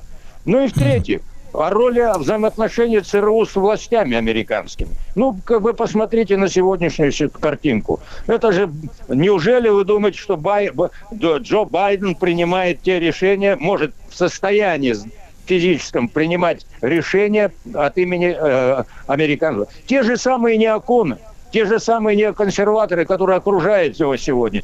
Та же Виктория Нулан, э, тот же э, Антони Блинкин. Это же люди, которые представляют именно те самые пружины, которые ру- крутят, вертят американскими президентами. Вячеслав Николаевич, Лобби, а мы можем, мы сегодня- можем, э, мы можем сказать, какова цель-то неоконов? Вот если в двух таких словах, есть популярным языком, что, чего они хотят добиться? Ну, вы понимаете, неоконы, э, их очень хорошо описал Фрэнсис Фукуяма. У него есть такая э, э, статья в National Interest, журнале американском, которая была написана где-то в 2003-2004 году еще. Это уже прошло много, почти 20 лет. Э, И там э, он описывает о деятельности неоконов, называет фамилии. Это министр обороны Чейни, там еще много других известных лиц в, в номенклатуре американского руководства. И э, идеологом этих неоконов был э, политический обозреватель Вашингтон-Пост Чарльз Крютхаммер. И он описывает всю эту деятельность. Что был, какой лозунг был у К- Крютхаммера? Э, это вот антиисламская направленность. Почему это антиисламская направленность? Потому что там замешано э, уже, как говорится, более высокие материи. Это э, на глобальном уровне переустройство мира. Там целая программа переустройства мировой системы, переустройство границ.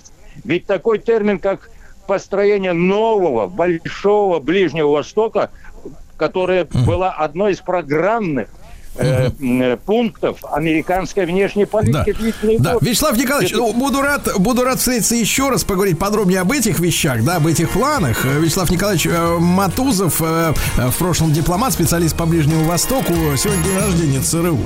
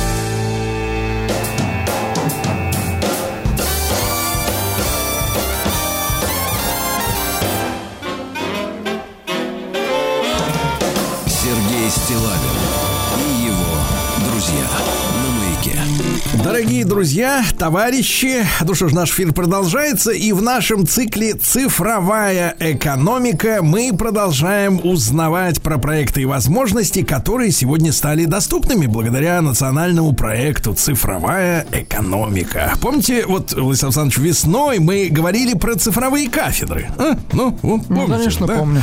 Ну вот, специальные программы, профессиональной IT-подготовки в вузах. Мы об этом говорили. А сегодня в эфире, в эфире мы хотим уделить особое внимание независимой оценке тех компетенций, которыми студенты овладевают во время обучения на цифровых кафедрах. Мы узнаем, какие же профессии действительно актуальны для цифровой экономики на сегодняшний момент. Ну и на связи с нашей студией э, Искандер Ильгизарович Бариев, первый проректор, заместитель директора университета Иннополис, э, который является участником проекта «Цифровые кафедры». Искандер Ильгизарович, доброе утро. Здравствуйте. Да, доброе утро. Добрый день, Сергей, друзья, уважаемые слушатели Да. Радио Маяк. Да, ну вот давайте напомним нашим слушателям вообще про сам проект «Цифровые кафедры», как он возник, когда и вот как попасть на такую кафедру и какие цифровые профессии там могут освоить студенты. Да, э, коллеги, ну, проект цифровой кафедры стартовал в апреле 2022 года и реализуется в рамках федерального проекта развития кадрового потенциала IT-отрасли, э, нацпроекта «Цифровая экономика». Ну, цифровые кафедры открыты э, на базе ну, самых крутых вузов э, страны, 119 прогрессивных вузов. И, соответственно, в рамках программы, которые реализуют свои проекты, в рамках программы «Приоритет», да, на них студенты могут бесплатно, а это самое важное, да, получить вторую профессию, сфере IT освоить компетенции в области искусственного интеллекта, виртуальной ре- реальности, робототехники и других. Ну, для ускоренной подготовки специалистов с цифровыми навыками э, для приоритетных отраслей экономики вузы разработали в прошлом году 496 программ дополнительным профессиональным образованием. А вот в 2023 их стало уже два раза больше. Ну, например, эти программы популярны, да, это разработчик цифровых- продуктов, веб-приложений, это администрирование отечественных операционных систем, в целом разработка на базе отечественных программ продуктов, и нам очень приятно, что появляются новые новые программы, и это запрос студентов, да, что появились новые программы по разработке отечественных программных продуктов. Ну, важно зафиксировать, что цифровую профессию по проекту можно получить только один раз. И университет Наполис, э, который, кстати, находится в городе Наполис, Сергей, вы обещали, но надеюсь, вы когда-нибудь приедете к нам. Э, В данном проекте проводит так называемый ассессмент, да, является ассессмент-центром, э, где э, мы проводим оценку развития цифровых компетенций студентов, получающих дополнительную квалификацию на цифровых кафедрах. Ну вот как раз наша тема сегодняшняя, вот это слово assessment, впервые встречаю его, и оно мне уже потихоньку начинает нравиться, или, проще говоря, оценка цифровых кафедр, да? Вот, Искандер Ильгизар- Ильгизарович, э, расскажите, пожалуйста, что же это такое и в связи с чем необходимость возникла э, такой вот независимой оценки? Ну да, слово assessment это такое уж комплексное слово, где одним словом можно там обширно рассказать. Это все-таки комплексная независимая оценка компетенции, да, которую студенты приобретают в рамках обучения цифровой кафедры. Главная задача а, ассессментов в рамках проекта «Цифровая кафедра» заключается в оценке динамики прироста компетенций, да, актуальных для цифровой экономики. То есть мы проводим а, их анализ, оце- а, проводим анализ оценки компетенций в начале, в середине и в конце, результат которого, соответственно, уже мы будем а, понимать, насколько они получили качественное образование, знания, для того, чтобы дальше уже пошли э, в индустрию. Результаты этой оценки позволяют эффективно уже м, развиваться студентам. И к 2024 го- году, это важно, да, мы, количество студентов, которые пройдут эту оценку, будет более 380 тысяч человек. Это очень важно. 380 тысяч человек в следующем году, да. А кто эту процедуру ассессмента проводит непосредственно? Ну, э, была проведена там большая работа, и за ассессмент студентов цифровой кафедры с начала проекта отвечает наш университет, университет Иннополис. Это специально было сделано, чтобы мы были независимыми, да, там у нас нет внутри цифровой кафедры, но мы как раз оцениваем знания. Для проведения этой процедуры наши специалисты Института дополнительного образования разработали методику проведения ассессмента студентов цифровой кафедры и совместно с экспертами из Минцифры России, Минобрнауки России, ведущих российских IT-компаний и очень важно, Национальное агентство развития квалификаций, Совета профессиональной квалификации, мы разработали очень важный документ, который называется «Матрица актуальных компетенций для цифровой экономики». И вторым важным документом э, является фонд оценки средств к ней, с приоритетной компетенцией в этой сфере.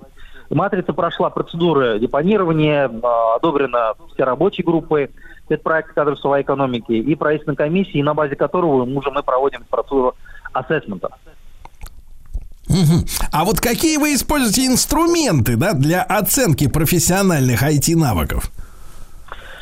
Ну, в оценке используются м- матрицы, как я уже говорил, компетенции. Это инструмент для оценки профессиональных навыков, а, где прописаны актуальные компетенции, шкала, шкала уров- э, уровней их э, сформированности да, от 1 до 3. Образовательные программы разработаны в соответствии с матрицей компетенций, это очень важно. Вузы разрабатывают соответственно этой матрицы, позволяет готовить востребованные на рынке труда специали- э, специалистов с актуальными навыками, используя цифровые технологии. И мы всегда, знаете, этот, инстру- э, этот матрица является таким живым организмом, мы постоянно его актуализируем, обсуждаем с IT, компаниями, обсуждаем с вузами для того, чтобы он был максимально востребованным и максимально соответствовал тем стандартам, которые сейчас нужны, э, необходимы с точки зрения подготовки кадров в области IT.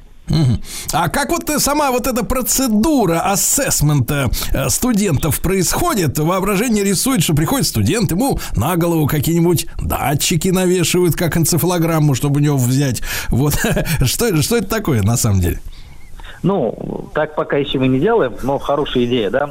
Вот, а, ассессмент студентов а, цифровой кафедры проходит в дистанционном формате а, на нашей цифровой платформе, которую разработали единая образовательная платформа университета Иннополис.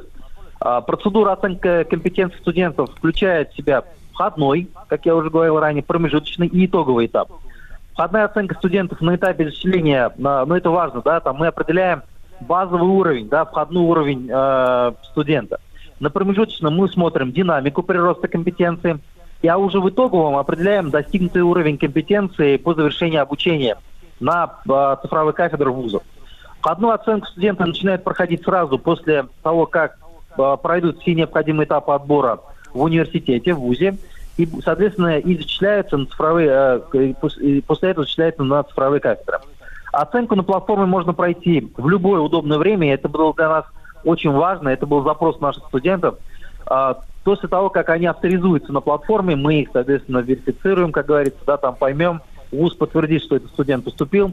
Ну и, соответственно, для студентов а, в круглосуточном режиме несколько каналов технической поддержки работает. То есть мы сделали все для того, чтобы студентам было удобно, да, вне зависимости от времени и так далее, чтобы он прошел эти этапы а, оценки качества. Ну, понятно, что мы дополнительно добавляем туда а, процедуры там а, проверки, да, это э, слушаем камеры и так далее, так называемый прокторинг вводим, да, для того, чтобы максимально эта оценка была, а, ну, правдивой, наверное. А сколько времени вот занимает эта процедура, э, так вот, на практике, для среднего студента? Ну, в зависимости от того, сколько компетенций он выбрал, соответственно, там это может быть там от 20 минут до нескольких часов, потому что э, зада- э, сами тесты задания, они сложные, они требуют решения кейсов, то есть здесь нельзя, как вы сдаете на, на, наверное, там на водительское удостоверение, просто нащелкать. Да, здесь необходимо подумать, на- написать, и, соответственно, на основании этого уже там решается, э, ну, как бы определяются их ответы, да, это, говорю, от 25 минут до нескольких часов. Бывает так, что у нас один студент проходил их 8 часов. Это очень важное замечание, товарищи. Нельзя нащелкать вот так вот раз-раз и побежал, правильно? А насколько я понимаю, задействуется, э, задействуется и видеокамера, и микрофоны. То есть э, система отслеживает, чтобы студенту никто не подсказывал, чтобы не, не было шпаргалок, правильно? Чтобы он честно сдавал экзамен, да, получается? Да, это поэтому в этом и суть э, неза- независимой оценки и правдивой оценки компетенции. Да. Да. А вот э, какая система оценки результата прохождения вот этой проверки, этого ассессмента? Есть ли какие-то критерии отдельные? Ну, на самом деле есть. А, Мы в, э, в- этом году фонд оценочных средств для ассессмента студентов был а, количественно и качественно пополнен. То есть мы всегда работаем над количественными и качественными показателями. Да. Мы увеличили количество сфер деятельности с 45 до 76. Количество компетенций мы даже увеличили, да, с 270 до 263. э, 63. То есть это компетенции, которые должны быть сформированы по результатам обучения. Также добавили компетенции для вузов творческой направленности, да, там, может быть, это будет интересно как раз, в том числе вам, да, которые ранее не проходили оценку. То есть IT и в творческой направленности он очень важно. По Да вы что? методике, да, да, это да. По авторской методике сотрудников нашего университета разработана новая форма кейсовых заданий. Все было на базе ассессмента. У нас свыше 7 7500 единиц заданий. То есть, наверное, просто вызубрить это невозможно, да. И количество там растет и растет.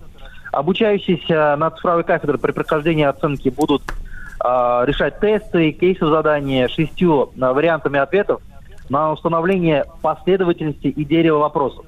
Также практикоориентированные задания стали а, в два раза больше, чем теоретических, что усилило значимость а, правильных а, решений практических вопросов. То есть просто так сдать, наверное, это пройти ассессмент невозможно, надо учиться, получать знания, и если вы получаете эти знания, мы зафиксируем это и дадим хорошие оценки.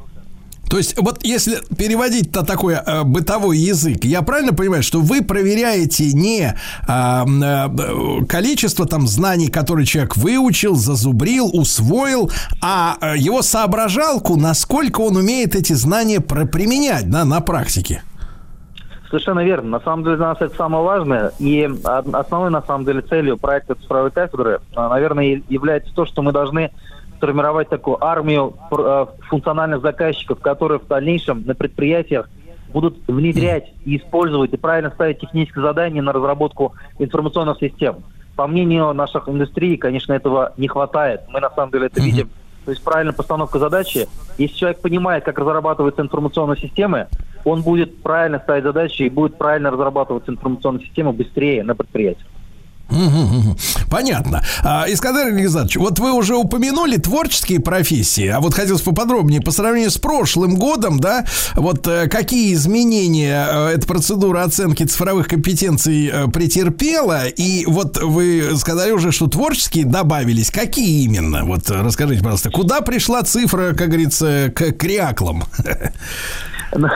Ну, по творческим хочу сказать, что на самом деле вот а, вузы, которые мы говорим творческие, да, которые э, а, как готовят актеров, артистов, да, там, режиссеров и так далее, у нас изначально на первом этапе цифровые кафедры, ну, не запускались. И мы, ну, все-таки с этого года запустили, и мы увидели, на самом деле, огромнейший интерес, потому что, ну, цифра, использование VR-технологий, да, использование а, соответственно, разработка спецэффектов 3D и так далее, она сейчас, ну, повсеместно, да, и вы видите это, ну, как бы, наверное, по новым фильмам, которые запускаются, да, и необходимо понимать, как это делается, как минимум. И в этом смысле мы, когда запустили, добавили эти образовательные программы в творческих вузах, то мы получили огромнейший, огромнейший интерес, огромнейший, соответственно, положительную обратную связь от вузов, потому что они считали, что это на самом деле идти шаг а, соответственно, ну, шагу со временем, да. А с точки зрения изменений, конечно, мы а, работаем над тем, чтобы по ассессменту, над тем, чтобы количество заданий а, были не просто, как вот предыдущих, я сказал, там, просто пощ- пощелкать, да, и по- получить, может быть, удачный ответ, а именно, чтобы человек понимал, зачем он учился, как у него, как бы, соответственно, зачем это нужно, правильно отвечал на вопросы, и, соответственно, реально, как у него сформировалось а, знание по результатам обучения. Поэтому входной промежуточный итоговый показывает изменения в обучении а, и, соответственно, показывает, насколько он качественно учился на проекте цифровой кафедры. Ну, э, вот с вами соглашусь. Смотришь иногда некоторые наши э, фильмы, понимаешь, что человек, конечно, это сделать не мог. Это не человек делал. Вот кто-то что-то другое над этим работал. Слушайте, а мы действительно сможем с вами в ближайшее время вот отцифровать всю эту, да, актерскую братью. И получается, э, сможем обойтись без, без их услуг, да, вот таких вот. Вот, мы все переведем в цифру, и на экране будут такие актеры, которые нам нужны по-настоящему, а не которые там думают, что такие, какие они есть, они нам нужны. Ну, я, наверное, Сергей, соглашусь с тем, что э, много будут внедряться информационные технологии, искусственный интеллект и так далее в разработку фильмов, да, в разработку вот такого контента, но Да. качественно актерскую, соответственно, вот труд никогда не заменит информационные технологии. по мне, Качественно, да, То есть, качественно. Но да, середнячков да, да. мы оттуда выкурим. Это очень хорошо, очень хорошо. Ну Но- и в завершении, Это- да, в да. завершении эфира, э, Искандер, Искандер Илизарович, ну поделитесь, пожалуйста, основными показателями и результаты, э, результатами, которых э, удалось э, достичь. Э, Растет ли вот этот уровень-то самое главное этих э, компетенций наших студентов, айтишников? Ну, я хочу зафиксировать, что растет. На самом деле все вузы, которые участвуют в проекте, показали положительную динамику с точки зрения а, роста качества там, знаний, да, компетенций. Но на сегодняшний день у нас 93 вуза, участника проекта «Цифровой кафедры» а, прошли а, ну, там, итоговый ассессмент, да, мы увидели, проанализировали. Более того, мы в них отобрали сейчас дополнительных студентов, где мы проведем усиленные да, оценки для того, чтобы уже начать их рекомендовать компаниям, IT-компаниям, промышленным предприятиям России для дальнейшей работы. Это очень важно. В 2024 году у нас э, огромнейший, соответственно, там э, прирост будет. Порядка 135 тысяч новых студентов поступят на проект цифровой кафедры. И мы, соответственно, сейчас как раз начинаем от- э, процедуру входного ассессмента 2023 года, чтобы они уже закончили в 2024 году. Соответственно, важный момент, наверное, является то, что мы, если говорить про э, результаты, да, в 2023 году университет разработал сборник цифровых кейсов, да, проект цифровой кафедры, где мы проанализировали, э, соответственно, проекты, которые вузы, которые запустили программу дополнительного образования, и лучшие лучшие упаковали, э, как называем, кейс, да, и его можно ознакомиться на сайте университета, посмотреть, почитать, э, понять поподробнее, да, если есть желание студентов, мы всех приглашаем поступить на проект цифровой кафедры, это очень важно, получить второе, вторую специализацию. Я еще раз напомню, что вот вся эта система э, ориентирована на то, чтобы на предприятие уже приходили такие специалисты, вершители, да, которые именно правильно ставили задачу, да, для вот э, соответствующих специалистов подчиненных. Именно видеть ситуацию и правильно ставить задачу, которая решит какие-то проблемы, правильно? Совершенно верно, да, совершенно верно. Для нас это, наверное, самая важная задача проекта цифровой кафедры. Ну и популяризация. Я, конечно, понятие IT, она популярна сегодня, да, но понять, а что именно хочет студент в дальнейшем, как его будет использовать, какие инструменты важны, как в каждой отрасли, они же все-таки делятся на приоритетные отрасли экономики, да, мы их делим с точки зрения образовательных программ. Это самая важная задача. Ну и, соответственно, это так называемый мировой тренд. Мы не должны от этого отставать. И IT должен быть неким базовым знанием каждого студента, когда он заканчивает университет. Ну, то есть, как вот мы учились и грамотно писать по-русски без ошибок, это было нормой и основой до следующего образования, так и IT-грамотность должна стать базой, правильно я понимаю? Совершенно верно. Мое мнение, что Вот. она должна стать базой, так как мы умеем грамотно писать. Да, Искандер, Искандер Ильгизарович, большое спасибо за интересный эфир. Э, Ну и что, товарищи, э, вот познакомились с новой темой и э, вскользь от себя добавлю, ждем появления скорейшего цифровых артистов, режиссеров, композиторов, чтобы они, так сказать, на место поставили всех тех, кто не хочет как надо работать в этой сфере.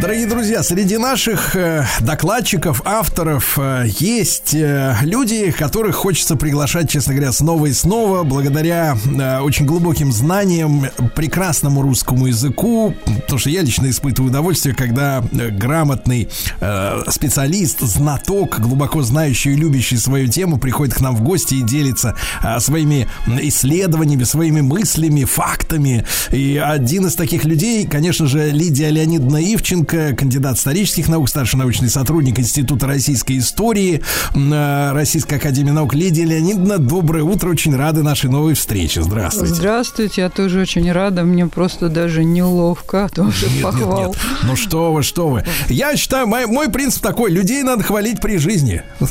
Спасибо, вот уже А то потом они все пойдут там с цветочками, со всеми делами. Ой, какой был человек. Надо сейчас говорить человеку в лицо. Какая грустная тема, да. Да нет, ну это жизненная история-то. А, Лидия Леонидовна, а, естественно, я понимаю, что вы вот много лет, да, посвящаете исследованию э, вторжения Наполеона, да, и, и почва очень благодатная, потому что многие люди в мире занимаются этими исследованиями. И вот тема, которую мы хотим э, взять сегодня, привязав, естественно, к, э, к историческому дневнику э, тех, э, к, к тем событиям, мы сегодня вот поговорим о том, как москвичи, москвичи вели себя во время а, на- наполеоновской оккупации. Это интересная, да, история. Э, Лидия Безусловно. а, Да, а вот э, поскольку мы знаем, был совет в филях, было еще неизвестно, решат ли оставить Москву, биться за нее. Э, Сами-то жители города, они, в принципе, к какому мнению склонялись, что будет с их родным городом? Э, Вообще нужно отметить по дневникам, воспоминаниям москвичей, что несмотря на то, что они знали э, к моменту начала войны, что на их границах столпились, как они говорят, несметные полчища Наполеона со всей Европы, год, говорят, начался как никогда весело. То есть и э, Рождество, и Новый год, и все праздники веселились как никогда. Причем э, не очень насторожились, когда э, к армии по весне уехал император. Э, Отправилась э, на границу, на западную, 27-я пехотная дивизия генерала Неверовского. Она формировалась э, в хамовнических казармах. Ее очень любили московские жители, называли ее «Московская гвардия». Ну, правильно, гордились, потому что одна из лучших дивизий в русской армии была. Э, И нужно сказать, что, наверное, впервые москвичи, конечно же, они собирались, они обсуждали э, новости, а новости доходили скупо, потому что тогда не было, конечно, таких всеобъемлющих СМИ, э, и печаталось в газетах, там, московских новостях, и, в общем-то, новости об военных действиях печатались очень скупо, поэтому москвичи были уверены, что неприятель где-то воюет, как они говорили, сила уже отражается силой, но вряд ли они дойдут до Москвы. Причем их вот этому настроению э, способствовал вновь назначенный московский генерал-губернатор граф Ростопчин, который был, э, надо сказать, человек эгоцентричный, эго- эгоистичный и, и одновременно энергичный. Мы все слышали про ростопчинские афишки, написанные простонародным языком. В общем-то, ничто не предвещало беды. До тех пор, пока накануне вот 22 июля в Москву неожиданно не пришел манифест э, от императора Александра I, в котором говорилось о трудном положении, которое создалось на фронте, и о том, что неприятель приближается к лестью на устах, с коварством в сердце, что неприятель жесток, и он хочет поработить любезное наше Отечество. Вот здесь все, э, ну, э, как вспоминает один мемуарист, э, прошиб холодный пот. Э, пе- Впервые задумались, что, в общем-то, э, грозит Москве. А, 22 июля появился государь-император. Надо сказать, что его э, прибытие в Москву, конечно же, москвичей сильно ободрило. И надо сказать, что москвичи вели себя в целом достойно. Император не скрывал от них тяжелого положения, и он говорил о том, что не хватает средств, потому что на время войны Александр I отказался брать э, долг у Великобритании. И, э, в частности, дворяне и купцы стали жертвовать, э, по подписке стали жертвовать денежные средства. Причем они собрали больше трех миллионов. В те времена это была, в общем-то, колоссальная сумма. И, помимо всего прочего, э, согласились на э, досрочный, дополнительный рекрутский набор, то есть по человеку со 100 дворов. Это означало, что в перспективе, конечно, на Бородинское поле они не успевали, но э, и не успели, но в перспективе это означало, что они дадут армии дополнительно 80 тысяч солдат. И, собственно говоря, это было тоже значительное подспорье, при том, что в глубине России готовились еще полки, так называемое э, второе депо. Вот, поэтому э, нужно э, сказать, что вы тут призадумались. И сам уже генерал-губернатор Ростопчин писал генералу Багратиону, что если вы сдадите Вязьму, то э, я тогда, э, пусть негласно, но дам э, указ, чтобы жители покидали город. И, собственно говоря, не нужно забывать, что вообще-то война началась в летний сезон, а мы все знаем из другой литературы, да, взять того же Пушкина, что летом Москва пустела. То есть этот э, город, который насчитывал 300 тысяч человек, а по зиме могло и 400 приехать, приехать вместе с купцами, торговцами, негациантами и так далее. Это еще и ярмарка невест. Э, но э, свыше 100 человек вместе со всеми домочадцами, своими слугами, э, как правило, а то и больше, уезжали на дачу. Причем э, опасения были. И на этот раз они старались ехать уже не в западном направлении, а кто куда. Кто в подмосковную, а кто и дальше. Вот, поэтому э, не случайно Лев Толстой писал, что московская барыня со смутным чувством, что она Бонапарту не слуга, которая э, собиралась уже в июне и на долгих уезжала в свое имение, она, в общем-то, уже э, готова была к тому, что Бонапарт может дойти до Москвы. Лилия Леонидовна, а вот стало известно, что наши уходят. Э, Какие настроения в городе пошли? И э, см- смогли ли кто-то вместе с армией уйти из города? Э, Нужно сказать, что э, вот это э, залихватское настроение графа Растопчина, оно, конечно, сослужило э, плохую службу. Те люди, которые могли бы и раньше уехать из Москвы, они верили его заверениям, что он соберет 100 тысяч молодцов, что он пойдет с ними на три горы с топорами, с вилами, что они побьют французов и так далее и тому подобное, что неприятелю в Москве не бывать. И, в общем-то, э, люди ему как-то э, доверились, скажем так. Э, Не все, но доверились. И э, сам граф Ростопчин, э, по-видимому, э, ему не хватало просто опыта, а потом он действительно вот заигрался, что называется. И э, когда от него потребовали конкретные меры, а конкретные меры заключались в том, что как только армия вступает на территорию какой-то губернии, то э, на этой губернии главнокомандующий уже пользуется правами императора. То есть Кутузов, в частности, потребовал от него большое количество подвод подраненных накануне генерального сражения. И он требовал эти подводы и после Бородинского сражения, их было недостаточно. А с другой стороны, к нему пришло распоряжение из Петербурга от императора Александра вывозить архивы. Надо было эваку- эвакуировать, э, например, детские воспитательные дома. Ну вот мы все знаем здание, оно сейчас реставрируется, это воспитательный дом на берегу Москва-реки, дом Тутолмина, где находилось несколько тысяч детей. И, в принципе, удалось эвакуировать, э, решили эвакуировать девиц э, старше 10 лет. Э, И причем их эвакуировать пришлось уже, когда об этом узнала императрица Мария Федоровна, она плакала. Девиц пришлось эвакуировать на телегах. Говорит, ну как же так? В- Там среди них были а, воспитательные дома, вот Александровский дом.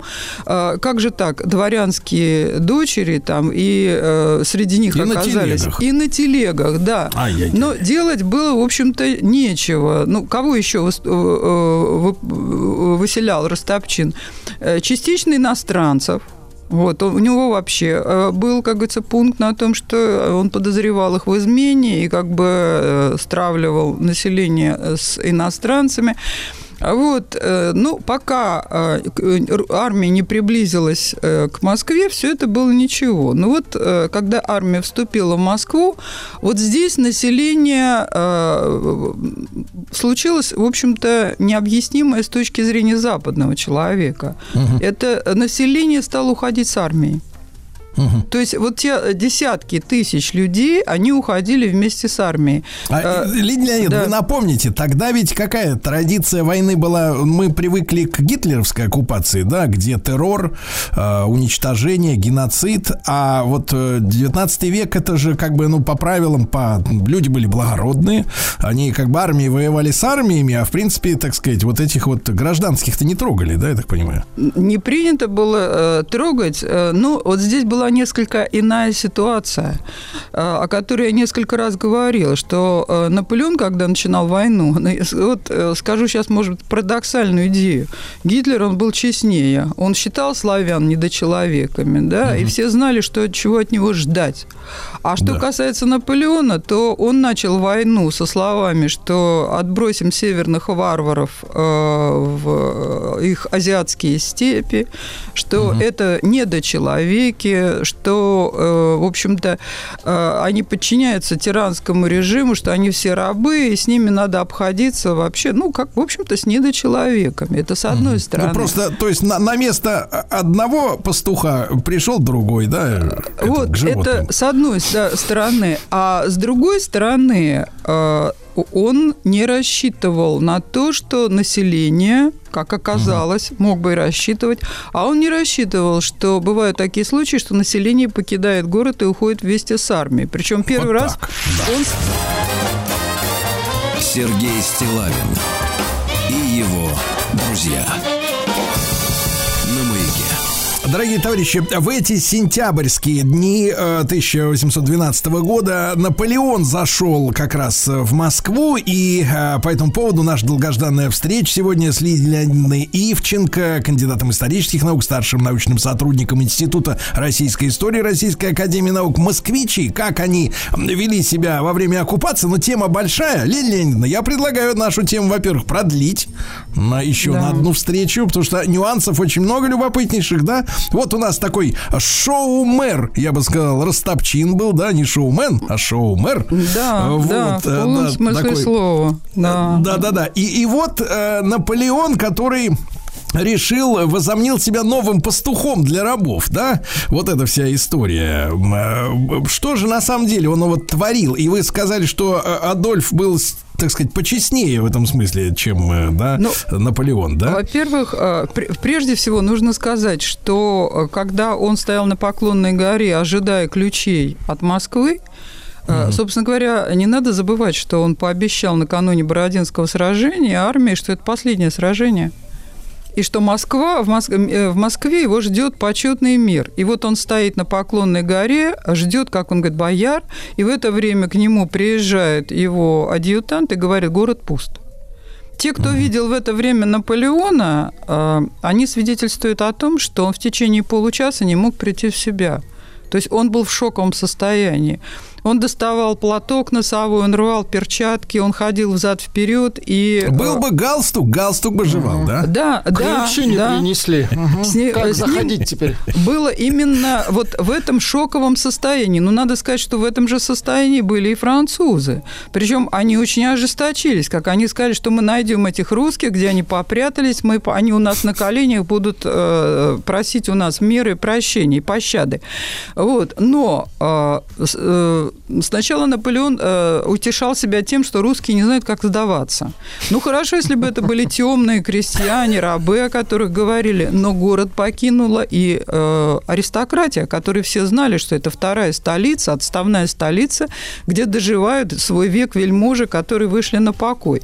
В городе осталось только из 300 тысяч осталось только 10 тысяч жителей. Да вы что? То есть вы можете 10 себе тысяч. представить вот это э, зрелище пустого города. И все французы писали в записках о том, какое тягостное впечатление на них при- первый раз в жизни они ехали по пустым улицам. Причем пока они ехали по пустым улицам, э, уже в конце Арбата как очевидец пишет, они там захватили в плен одного из наших чиновников, он пишет, а уже начинался пожар. И э, Наполеон не обратил внимания. Ему казалось, что это, так сказать, какие-то там э, беспорядки в городе. Пожар начался сначала в Арбатской части, потом он э, почти тут же в Замоскворечье. И у Наполеона была еще такая мысль, что когда русские, которые куда-то попрятались, москвичи, как только они увидят, что у них в городе горит их имущество, они все вернутся. И начнут тушить, да? Тушить, Да, это была, так сказать, э, ему с его точки зрения, то есть мысль о том, что, э, знаете, ну вот процитирую Анну Ахматову, вот можно объяснить это так, но в мире нет людей э, бесслюзней, надменней и проще нас. Вот, скорее всего, вот это была именно вот эта вот черта русского человека, которую Наполеон не мог принять. Он потом объяснял, он пытался пере- э, объяснял э, отцу Герцена, которого он отправил с письмом к Александру Первому. Он объяснял Туталмину, который заведовал воспитательным домом. Наконец приехал э, э, бывший посол в Петербурге Ларистон Кутузов, который говорил, что мы столько раз вступали в столице, и ни разу не было таких случаев. И дальше уже Наполеон писал тому же Кутузову и тому же Александру, что мы очень уважаем русских, что э, это две благородные нации. То есть он совершенно забыл, о чем он говорил перед вступлением в Россию. И для него это было настолько шоковое состояние, а э, ш- э, 16 числа пожар распространился настолько, то есть это вот э, московский пожар, о котором, так сказать, говорила вся Европа, когда это было потрясение, он распространился настолько, что Наполеон вынужден был оставить Кремль, где он остановился. То есть э, до этого он радовался, что вот он, я в резиденции русских царей, а тут он оставил Кремль и с большим трудом добрался до Петровского замка, где он в течение недели пережидал пожар. Причем до в это время ему было совершенно, это то, на что рассчитывал Кутузов. Он, правда, не рассчитывал на пожар, он рассчитывал, что Наполеон будет сидеть и ждать мира а, в городе Москве. Даже пожар Кутузова несколько насторожил, но нет, пожар разыгрался с такой силой, что э, Наполеон, в общем-то, ему было да не до Кутузова и не до армии в это время. Вот. И, э, конечно, говорить о бедствиях жителей в этот период э, времени, ну, как сами жители Москвы, вот один из них написал, что наши, а что говорить, наши бедствия были беспримерны. Почему? Потому что в огне московского пожара горели склады, горело продовольствие. Продовольствия не хватало э, французам, не хватало жителям, которые оставались в городе. Значит, что они делали? Они копали картофель на заброшенных пола- по- полях. Они копали, их иногда гоняли французы. Причем это зависело еще от того района, в котором они находились. Вот те жители, которые находились ближе к Калужской заставе, они пишут о том, что они там даже муку нашли. Вот э, проблема заключалась в том, что, как сами французы пишут, мы нашли винные склады, мы нашли сахарные головы, мы нашли там суха- А вот сухофрукты. жрать-то нечего, да? А вот мясо Да, и да, да, хлеба да, да. у нас А, не Лилия было. Леонидовна, Лилия, блистать. Давайте вот поставим сегодня многоточие, и мы снова вас пригласим и продолжим эту историю. Москва во время наполеоновской оккупации. Спасибо большое. Сергей Стилавин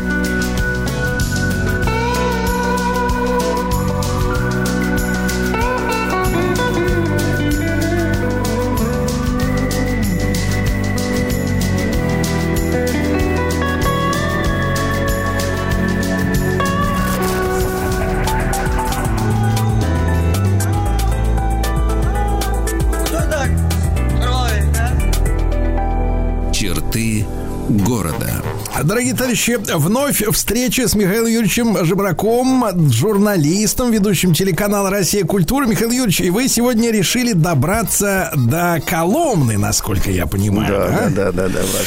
А этот город очень многим хорошо знаком, сам там неоднократно бывал. Не знаю, Михаил Юрьевич, как вы, но я всегда, э, так сказать, начинаю свой визит в этот замечательный городок русский Скалачный, где вот, э, да, там разыгрываются целые спектакли по поводу того, как они делают калачи, но калачи безумно вкусные, согласитесь. Ну, я скорее по пастиле. Тут можно поспорить в Коломенской. Да. Ну, будем говорить? Да. Конечно, конечно. Отлично. Ну, я как-то считал давно, и в тот момент я 12 раз был в Коломне. Я думаю, с тех пор уже набралось, и фильм я снимал документальный э, уже после этого о Коломне. Э, Коломна – город феноменальный, вы абсолютно правы, потому что он безумно красивый, и тут уж постаралась природа и наши предки. Он очень уютный, Тут постарались наши предки, ну и наши современники. Калачи действительно вкусные. Это я уж так смеюсь. Ед, едал, едал их. И паровозик видел там, который ездит, их подвозит. Все это видел. А, ну и город очень интересный.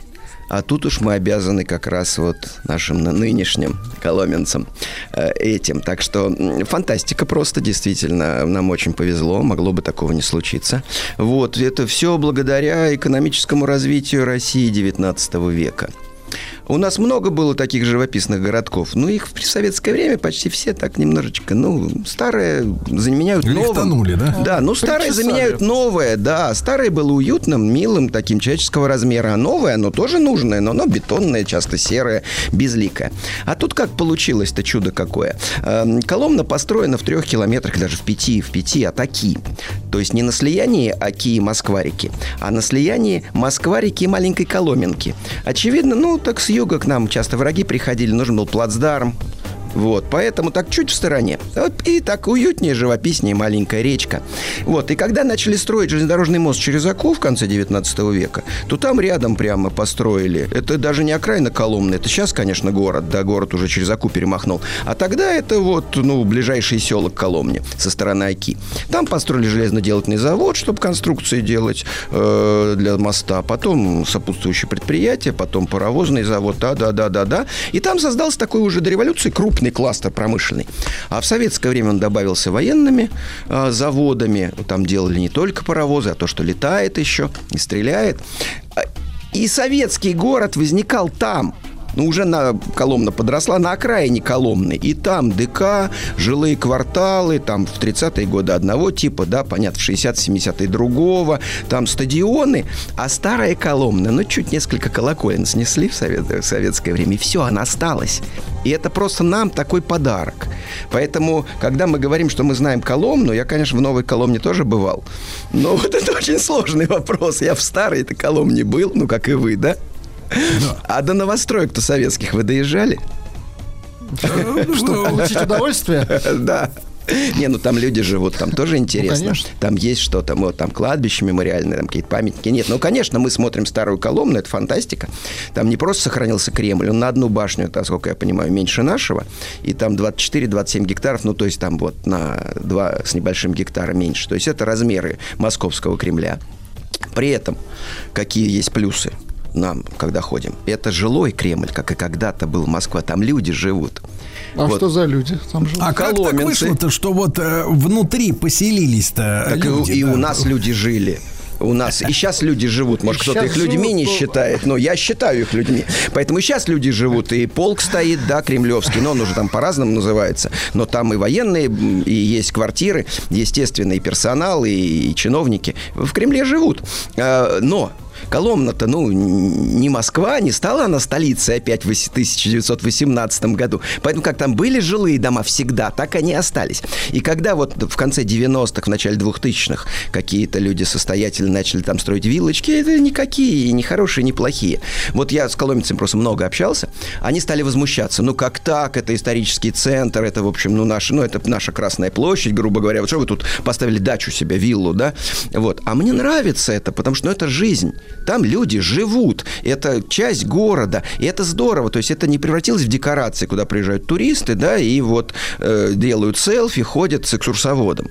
Нет, там работает монастырь очень интересный, очень яркий, Новоголутвинский, где есть что посмотреть, о чем подумать. Вот. И там, там по-прежнему живут люди. То есть не все эти здания стали музейчиками, какими-то э, ну, административными зданиями. Так что это, мне кажется, это очень здорово. И вторая, почему нам, вот, ну и москвичам прежде всего это интересно, потому что Коломну строили те же самые итальянцы и русские, ну, итальянские инженеры в основном, а наши мастера, которые строили Кремль при Василии Третьем. Он, значит, все эти бригады, ну, кто дожил, э, строили это долго, их он перебросил в Коломну, а потом, опять же, те, кто хотел, вернулись и строили Белый город в Москве. То есть это одна строительная традиция.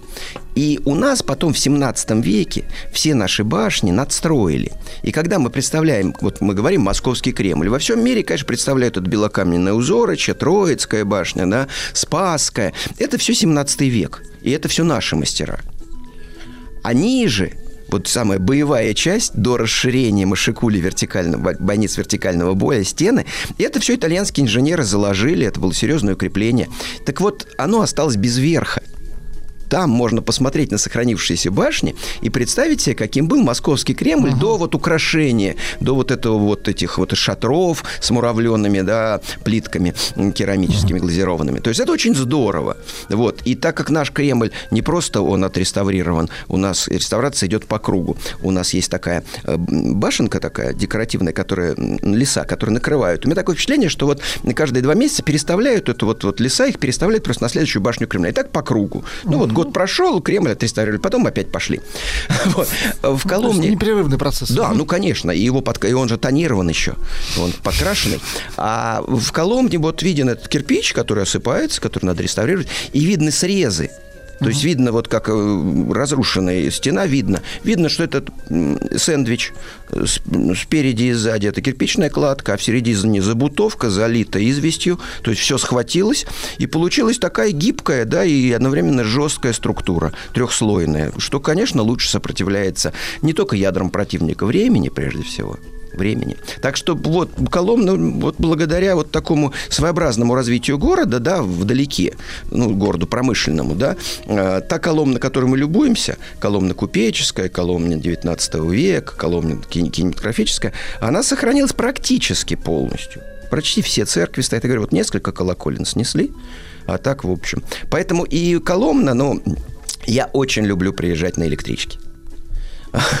Потому что ты заходишь, как, в общем, в старину, ты идешь через посады через Гончарную, Слободу, и сначала эти домики с деревянным верхом, первая церковь уникальная. Э, И так ты постепенно входишь в город. А все въезжают в основном на машине сейчас, ну, опять же, может, не все, половина. И тоже неплохо. Ты видишь стену, это новый памятник Дмитрию Донскому, и ты попадаешь сразу на площадь, на центральную, на торговую. Вот. И там вот такой символ Коломны, это очень трогательно. Э, Центральный собор Иоанна Богослова, вот, он обстроен по кругу. То есть это такой, как, ну, если образно сказать, мини-монастырь. Некая такая стена, где колокольня, обычно в монастырях она про- проездная, проходная. Стены, ну, в данном случае двухэтажные здания. И в центре стоит, э, ну, в монастыре там много строений, да, но я просто структуру показать. А здесь стоит церковь. Так вот, церковь была обстроена торговыми рядами. И это вот символ Коломны, она встроена в торговые ряды плотненько.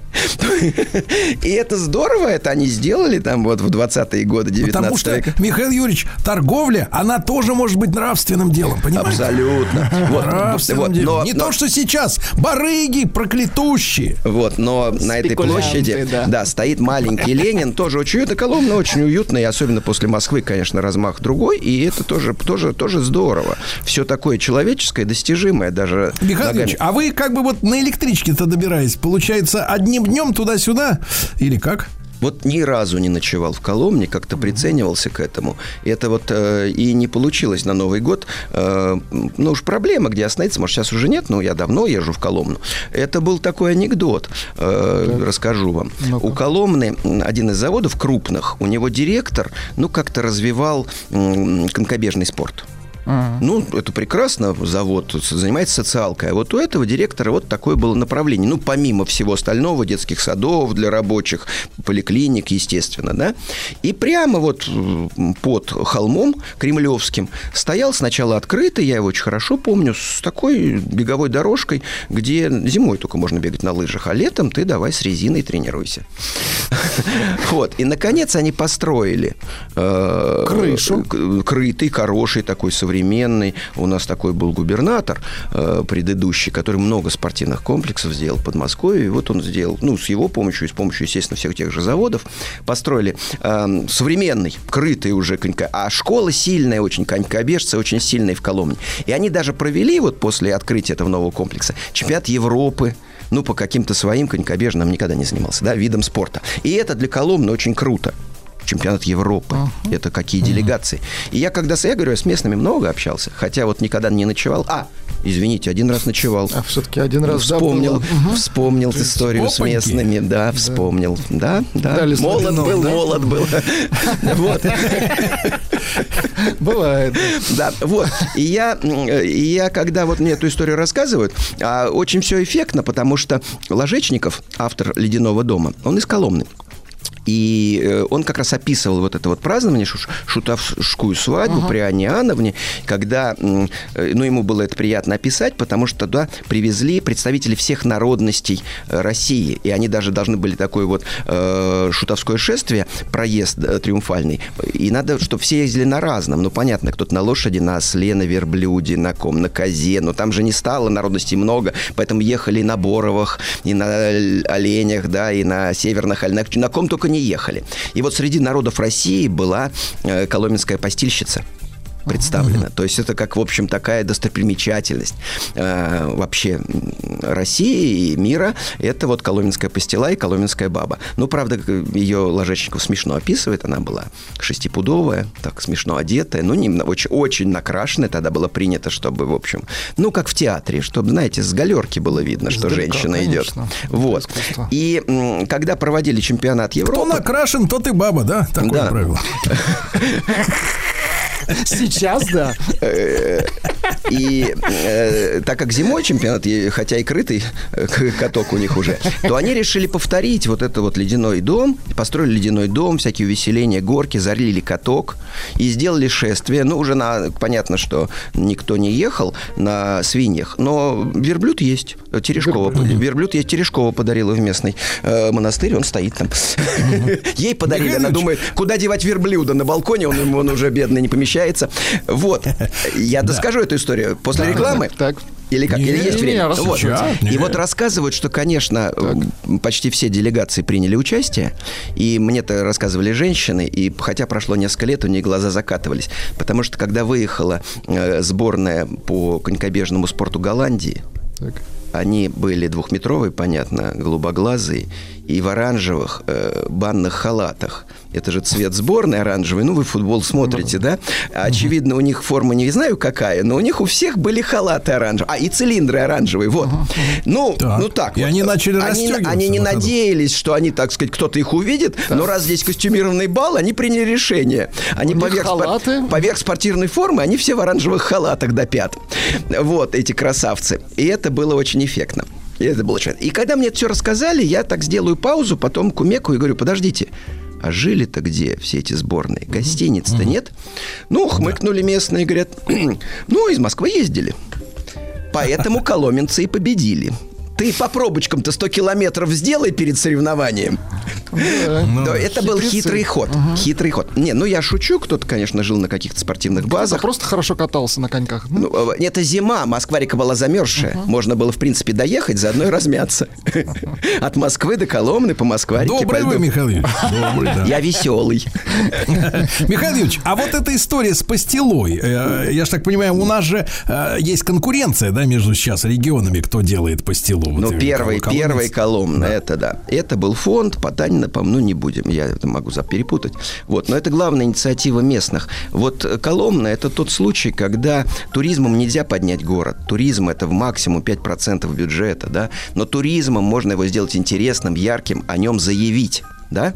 Это, ну, это понятно, что для кого-то это работа, но в основном это такой вот бренд города. А потом уже все-таки промышленность, там, да, коммунальное хозяйство, транспорт. Ну вот.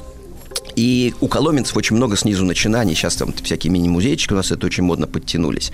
А, Вот весь посад закрыт досками мемориальными. Здесь жил такой, здесь жил такой стихи. Сюда Ахматова приезжала, стихи написала. А это просто типовая гостиница просола, кто торговал с котом и засаливал, в том числе мясо просол, да? Вот, то есть много таких досок мемориальных, и когда подходишь к дому Свешникова, ты понимаешь, что такое государственное и частное. Там написано, такая доска мемориальная, здесь жил народный артист Свешников, там лауреат Сталинской премии, ну, я там, не помню точно. А рядом доска человеческая с кованым цветочком, сделанная вот местными краеведами, да, о Свечникове, какие-то теплые слова, это очень наглядно. То есть в Коломне очень много таких начинаний снизу, и очень сильнейшее, которое вот дало толчок развитию Коломны, это вот сделать завод пастилы, театрализованный, местные дамы в костюмах, они тебе про, про пастиле рассказывают, анекдотики, которые вы так любите, э, и про Коломну, и не только, и дают попробовать.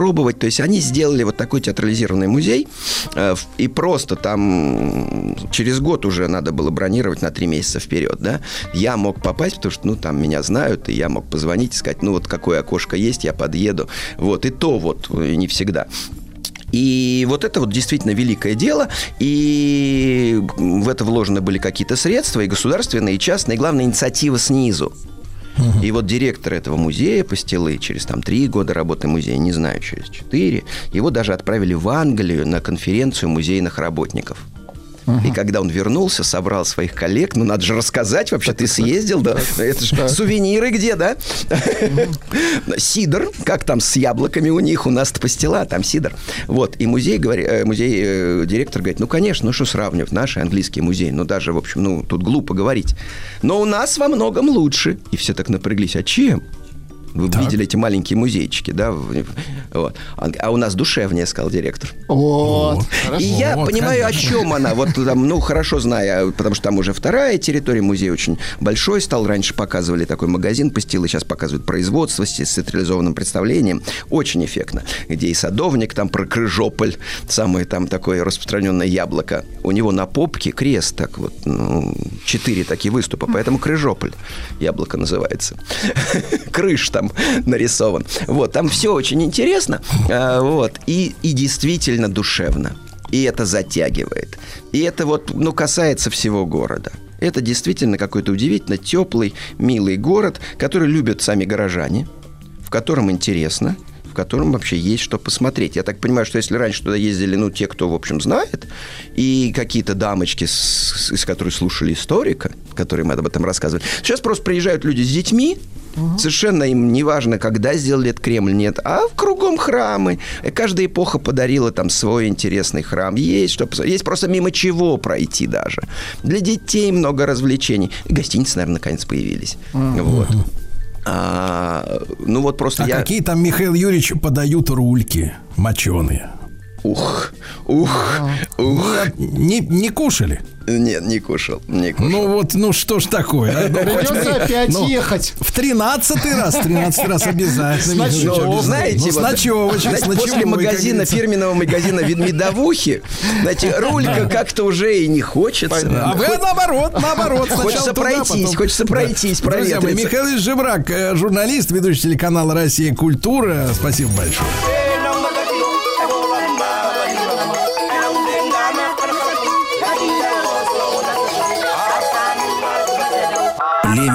Племя незнакомое. Так, ну что же, наш звукорежиссер Владислав Александрович, а, значит, в ответ на, на наши настоятельные просьбы с одним из э, ведущих э, посетить э, обед званый, э, на самом деле бежит домой после работы и делает прекрасные ролики, прекрасные заставки, и это достойно уважения, Владислав Александрович. Да. Благодарю. Скажи, пожалуйста, откуда взят трек? Вот кто Это поет в этой... настоящие папуасские народные мотивы. Да вы что, серьезно? Да, да, да, абсолютно. Ай-яй-яй-яй-яй. Давайте еще раз послушаем, и я представлю гостя снова. Да, давайте. Одну секундочку. Это стоит того.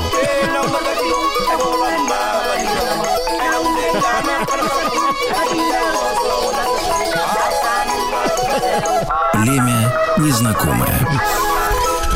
Ну, прекрасно, прекрасно. Николай Николаевич Миклух-Маклай, конечно же, с нами, руководитель Центра изучения Южно-Тихоокеанского региона, научный сотрудник э, Центра Юго-Восточной Азии, Австралии и Океании, Институт Востоковедения Российской Академии. Ну, конечно же, основатель, директор фонда имени Миклух-Маклай. Николай Николаевич, рад новой нашей встрече. Доброе утро. Доброе Да. утро. Отличная заставка, отличная, э, ну, не очень папуасская, как мне кажется, да, по крайней мере, не с тем регионом, но все равно позволяет нам э, окунуться в какой-то позитивный, радостный мир, в котором, наверное, и Да. пребывают и живут папуасы. Да-да-да. Дорогие друзья, мы сегодня в нашей новой встрече с Николаем Николаевичем затронем тему многоженства.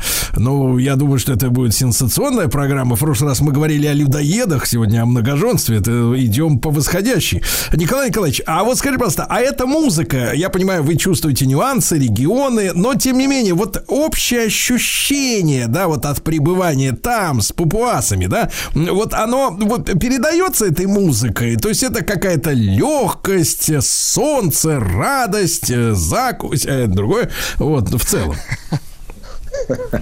Вы знаете, дело в том, что вот сам по себе танец синг-синг у них э, называется. Это танец общения с богами. э, он э, обязательно происходит вместе с использованием барабана Акам. Вот барабана Акам я там не слышал. А в остальном очень все позитивно. Э, Если мы его услышим, то тогда можно сказать, что это будет уже передаваться. Владислав Александрович, вы же барабанщик, надо найти барабан. Да, вам обязательно задание. добавим. Обязательно найдите.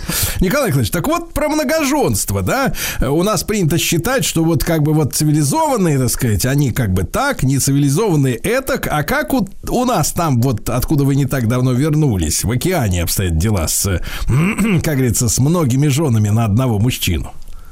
У нас там, конечно, э, ну, в Папуа Новой Гвинеи мы будем говорить, да, о э, том регионе, где я был. Безусловно, м, посетил я Маданг и э, Южное Нагорье. Если мы будем говорить в принципе о Папуа Новой Гвинеи, то в настоящее время это э, христианское государство, и там достаточно много миссий, которые пришли, начиная с 1888 года, еще того века, когда начала э, колонизация сначала со стороны Германии. Э, В последующем там были на острове и голландцы, и австралийцы. И поэтому э, миссионеры, лютеранская миссия, католики в большом количестве э, привили то, что все-таки стоит э, иметь э, семью по образу и подобию э, европейскому с одной супругой и с одним супругом. Э, однако мы должны понимать, что существуют традиции, которые стоит знать, и в некоторых случаях они сейчас э, у некоторых людей э, продолжаются. Ну, вот, в частности, в Южном Нагорье, в котором я побывал, э, я встретился с одним из э, интереснейших людей, которых 20 жен. И э, 20 жен, конечно же, меня это э, повергло в шок, потому что, ну, в первую очередь я начал понимать, что как же он все успевает. Я посмотрел на него внимательно. Во-первых, это же ответственность, забота. Уж мы должны сегодня поговорить о свадебных ритуалах, но когда я на него посмотрел, я уже о свадебном ритуале и не думал, потому что, ну, как же совсем справиться, а потом сколько же денег надо иметь. Мгм. Мне а понравилось, тут сегодня когда- цифры, Николай Николаевич, вылезли, что э, в среднем вот э, наши сограждане э, вот э, не перестали верить в некую, в некую магию э, свадебного церемониала и согласны э, всеми правдами и неправдами занять в кредит, еще как-то заработать. В среднем 500 тысяч готовы спустить на свадебное торжество. Представляете? С 500 тысяч. Ну, может быть. Главное, чтобы этот свадебный ри- ритуал у нас э, э, в России не превращался э, в ритуал одного дня. Да. Знаете, да, когда этот ритуал ты делаешь для хороших фотографий, а потом и все равно, Вот-вот. чтобы... А как вот у товарища-то, у которого 20 жен, это же получается, он не каждый месяц их видит-то всех, да, получается так? То есть поч- почти. Э, Я так понимаю, что он распределил. Э, Я объясню интересный э, момент, как мне открылись некоторые подробности того, почему он этих 20 жен имеет. И первое, это жены в разных деревнях. А, Когда он мне об этом рассказал, действительно мне стало еще более сложно понимать, как он все это а, обустраивает. У него действительно от каждой из жен есть дети. Э, Помимо всего прочего, то есть он говорит, что я как бы не утруждаю себя, и у меня нету никаких проблем их обеспечивать. Я тоже, посмотрев на него, не понял в начале этого вопроса, ответа.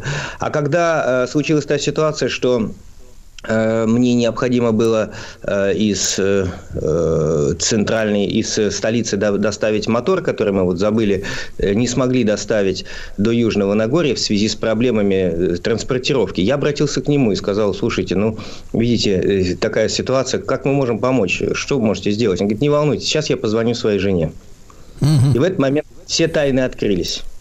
Связи абсолютно э, по, э, со всеми деревнями, со всеми кланами у него происходит благодаря женам. То есть он и- король, король такой семейной логистики, да, получается? Фактически, да. И э, у него э, в этом плане, конечно, прекраснейшим образом все организовано. И когда я спросил, ну как же ты обеспечиваешь их всех, ну вопрос был очень странный. Он сказал, ну они же все работают. И, э, конечно работают они в первую очередь для того, чтобы обеспечивать семью. И, конечно, распределение обязанностей в семье во многом сейчас сохранились. Если позволите, я два слова скажу, в принципе, о семье. А то мы все сфокусировались Конечно. на этом уникальном действительно человеке. Их очень немного, и он фактически один, наверное, на весь регион.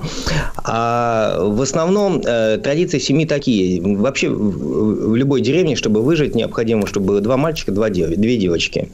Почему? Ну, во-первых, отцу должны помогать э, двое молодых э, сыновей. Э, Необходимо строить хижину, необходимо ходить на охоту, выполнять определенную тяжелую работу, э, выполнять строительство лодки. Женщины занимаются сбором э, дров, помимо всего прочего, водой. Э, именно они доставляют воду, как у нас, помните, на коромысле, используя коромыслы, так они вот на голове. И стирают, готовят и далее, и далее.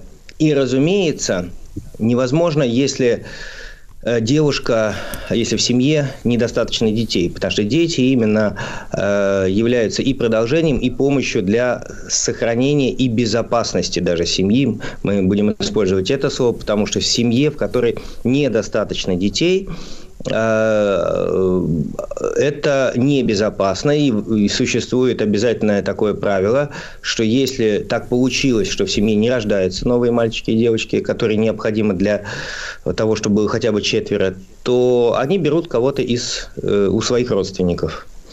То есть э, это уже приемные дети, которые становятся как родными, они уже воспитываются в другой семье именно для безопасности вот семьи своих родственников. А вот в этой связи э, мать, если мы говорим, с самого начала начинает готовить э, девочку к не просто свадебному ритуалу, а именно э, к тому, каким образом э, нужно быть частью семьи и как ее сохранять.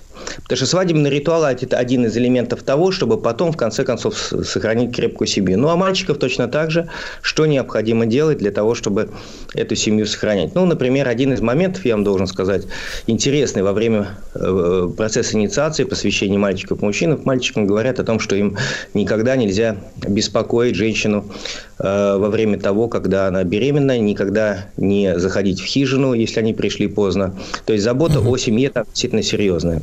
Когда же происходит свадебный ритуал и как он происходит? Ну, во-первых, э, сейчас э, мы должны понять, что где-то 87% проживают в деревнях. Именно поэтому такой состав семьи, четверо детей, это нормальный и это безопасный, как и было, в принципе, и, и в в России матушке всегда. До того, как мы стали более такой вот э, глоб- глобализованной и э, интегрированной в мировое пространство страной, в которой э, прекрасные города, в которых, может быть, и не требуется такая безопасность и у детей. Так вот, э, э, э, девочки, они становятся женами или же э, невестами э, в тот момент, когда они уже созревают. То есть созревают девушки в разном период времени, и мать их готовит к этому. Начинается все в разных племенах по-разному. В одних главенствует э, мужчина, в других женщина. И вот мы, если говорим о Маданге, то там существует обязательный выкуп за э, девушку. И, соответственно, эти подарки, которые преподносятся, а обязательно используя э, с- э, свинью, различные блюда, торжественные деньги также, обязательно ракушки и далее, они еще и оцениваются, стоят ли они того, чтобы их принять. То есть обязательно такое приданное э, присутствует. Девочка переходит абсолютно полностью в семью мужчины и потом не возвращается обратно.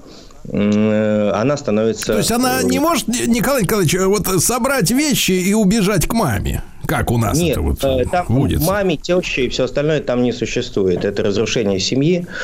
И э, у, у папуасов это как-то э, давно было замечено, что можно Николай Николаевич, нам с вами нужно составить специальное руководство, так сказать, по семейной жизни по-папуасски и по- по- популяризировать его, потому что там, я смотрю, очень много здоровых, так сказать, соображений в народной их мудрости, правда? Вы знаете, вы абсолютно правы. Я должен сказать, что это есть у нас и в православии, и в наших э, русских с- семьях это всегда было. Ну, немножечко мы позабыли это. Э, Бывают такие моменты. Но, может быть, при помощи папуасов можем вспомнить о своих крепких традициях. Они были точно так же, и выкупы были, и девочка тоже готовилась. Есть такой момент, что сейчас э, очень многие девочки начинают э, очень активно обучаться, высшее образование получать, и тогда браки становятся более поздними. Но независимо от этого, традиции э, именно выкупа, традиции по- они существуют, и в течение одного дня празднуется это э, сама свадьба, а после этого все семья начинает жить э, абсолютно нормальной А полноценной после этого жизнью. на работу, да. Николай Николаевич, а вот э, э, желание девочки вот конкретно выйти замуж за данного мужчину, оно насколько учитывается? Или вот семья решает? Вы знаете, вот в Южном Нагорье я обратил внимание, что там в большей степени, там, где э, принято многоженство, было принято многоженство ранее, там э, в большей степени э, решает вопрос все-таки семья. В большей степени, но к девочке прислушивается, безусловно. Каким образом это происходит? Они знакомятся заранее, на каких-то встречах, и, безусловно, семьи знают друг друга. Если они видят симпатию девочки, то они, э, и и девочки, мальчика, то они уже начинают это развивать. Если же, конечно, есть совсем э, негативные отношения, э, они не строят. Но если есть потенциал связать это крепкими узами... Да, тут главное увидеть потенциал. Николай Николаевич Миклух Маклая, многоженство сегодня говорит.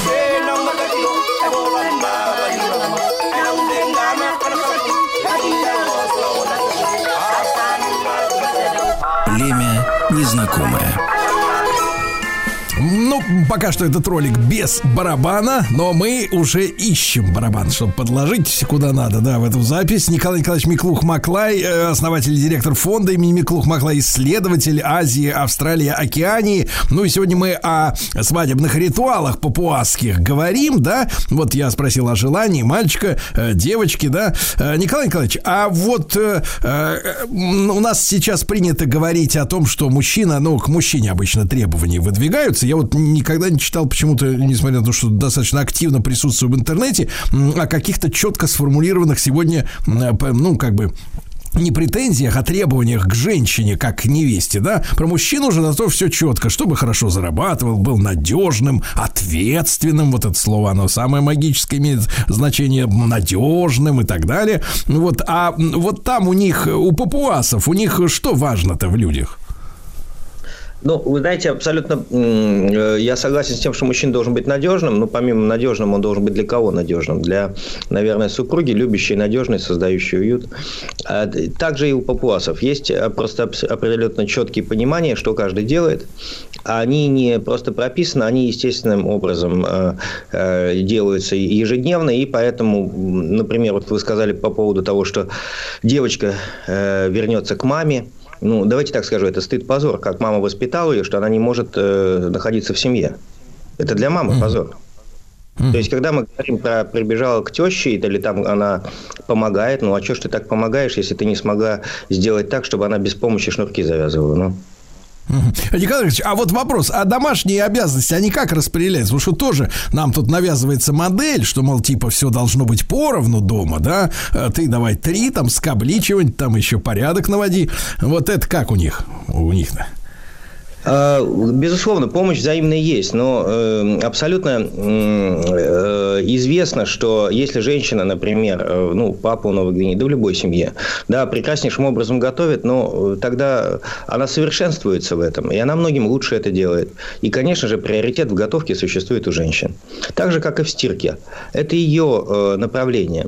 Мужчина лучше в охоте. Женщина, ну, наверное, не так часто это делала, или лучше в управлении в автомобиле, или э, существует э, строительство дома.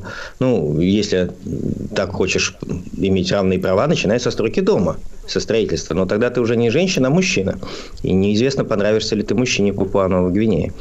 Поэтому, конечно же, здесь э, обязанности существует, э, распределение обязанностей именно для того, чтобы получать лучшее качество э, и результат от исполнения этих обязанностей.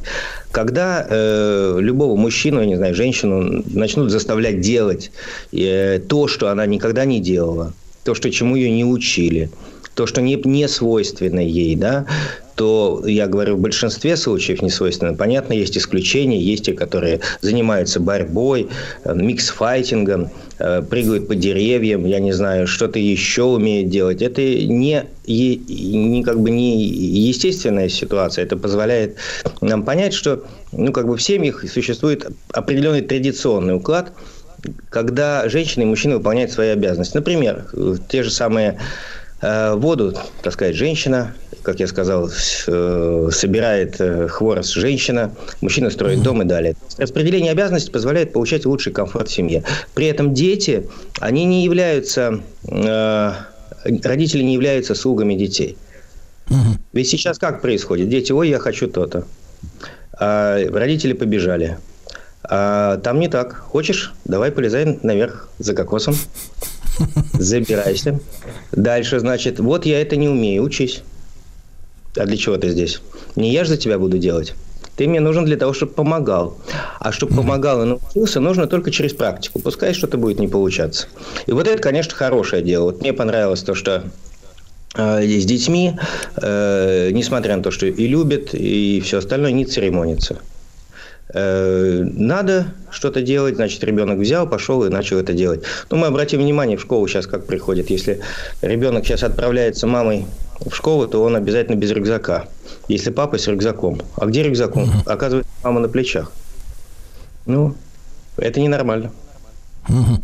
Николай Николаевич, а возвращаясь вот к тому э, умельцу, который 20 э, женщин вокруг себя собрал, такой целый, да, вот в, в разных деревнях и так далее, вот в их логике, м, вот э, жены, которые э, делят между собой мужчину, они вот э, как это воспринимают, саму, саму эту ситуацию для себя лично?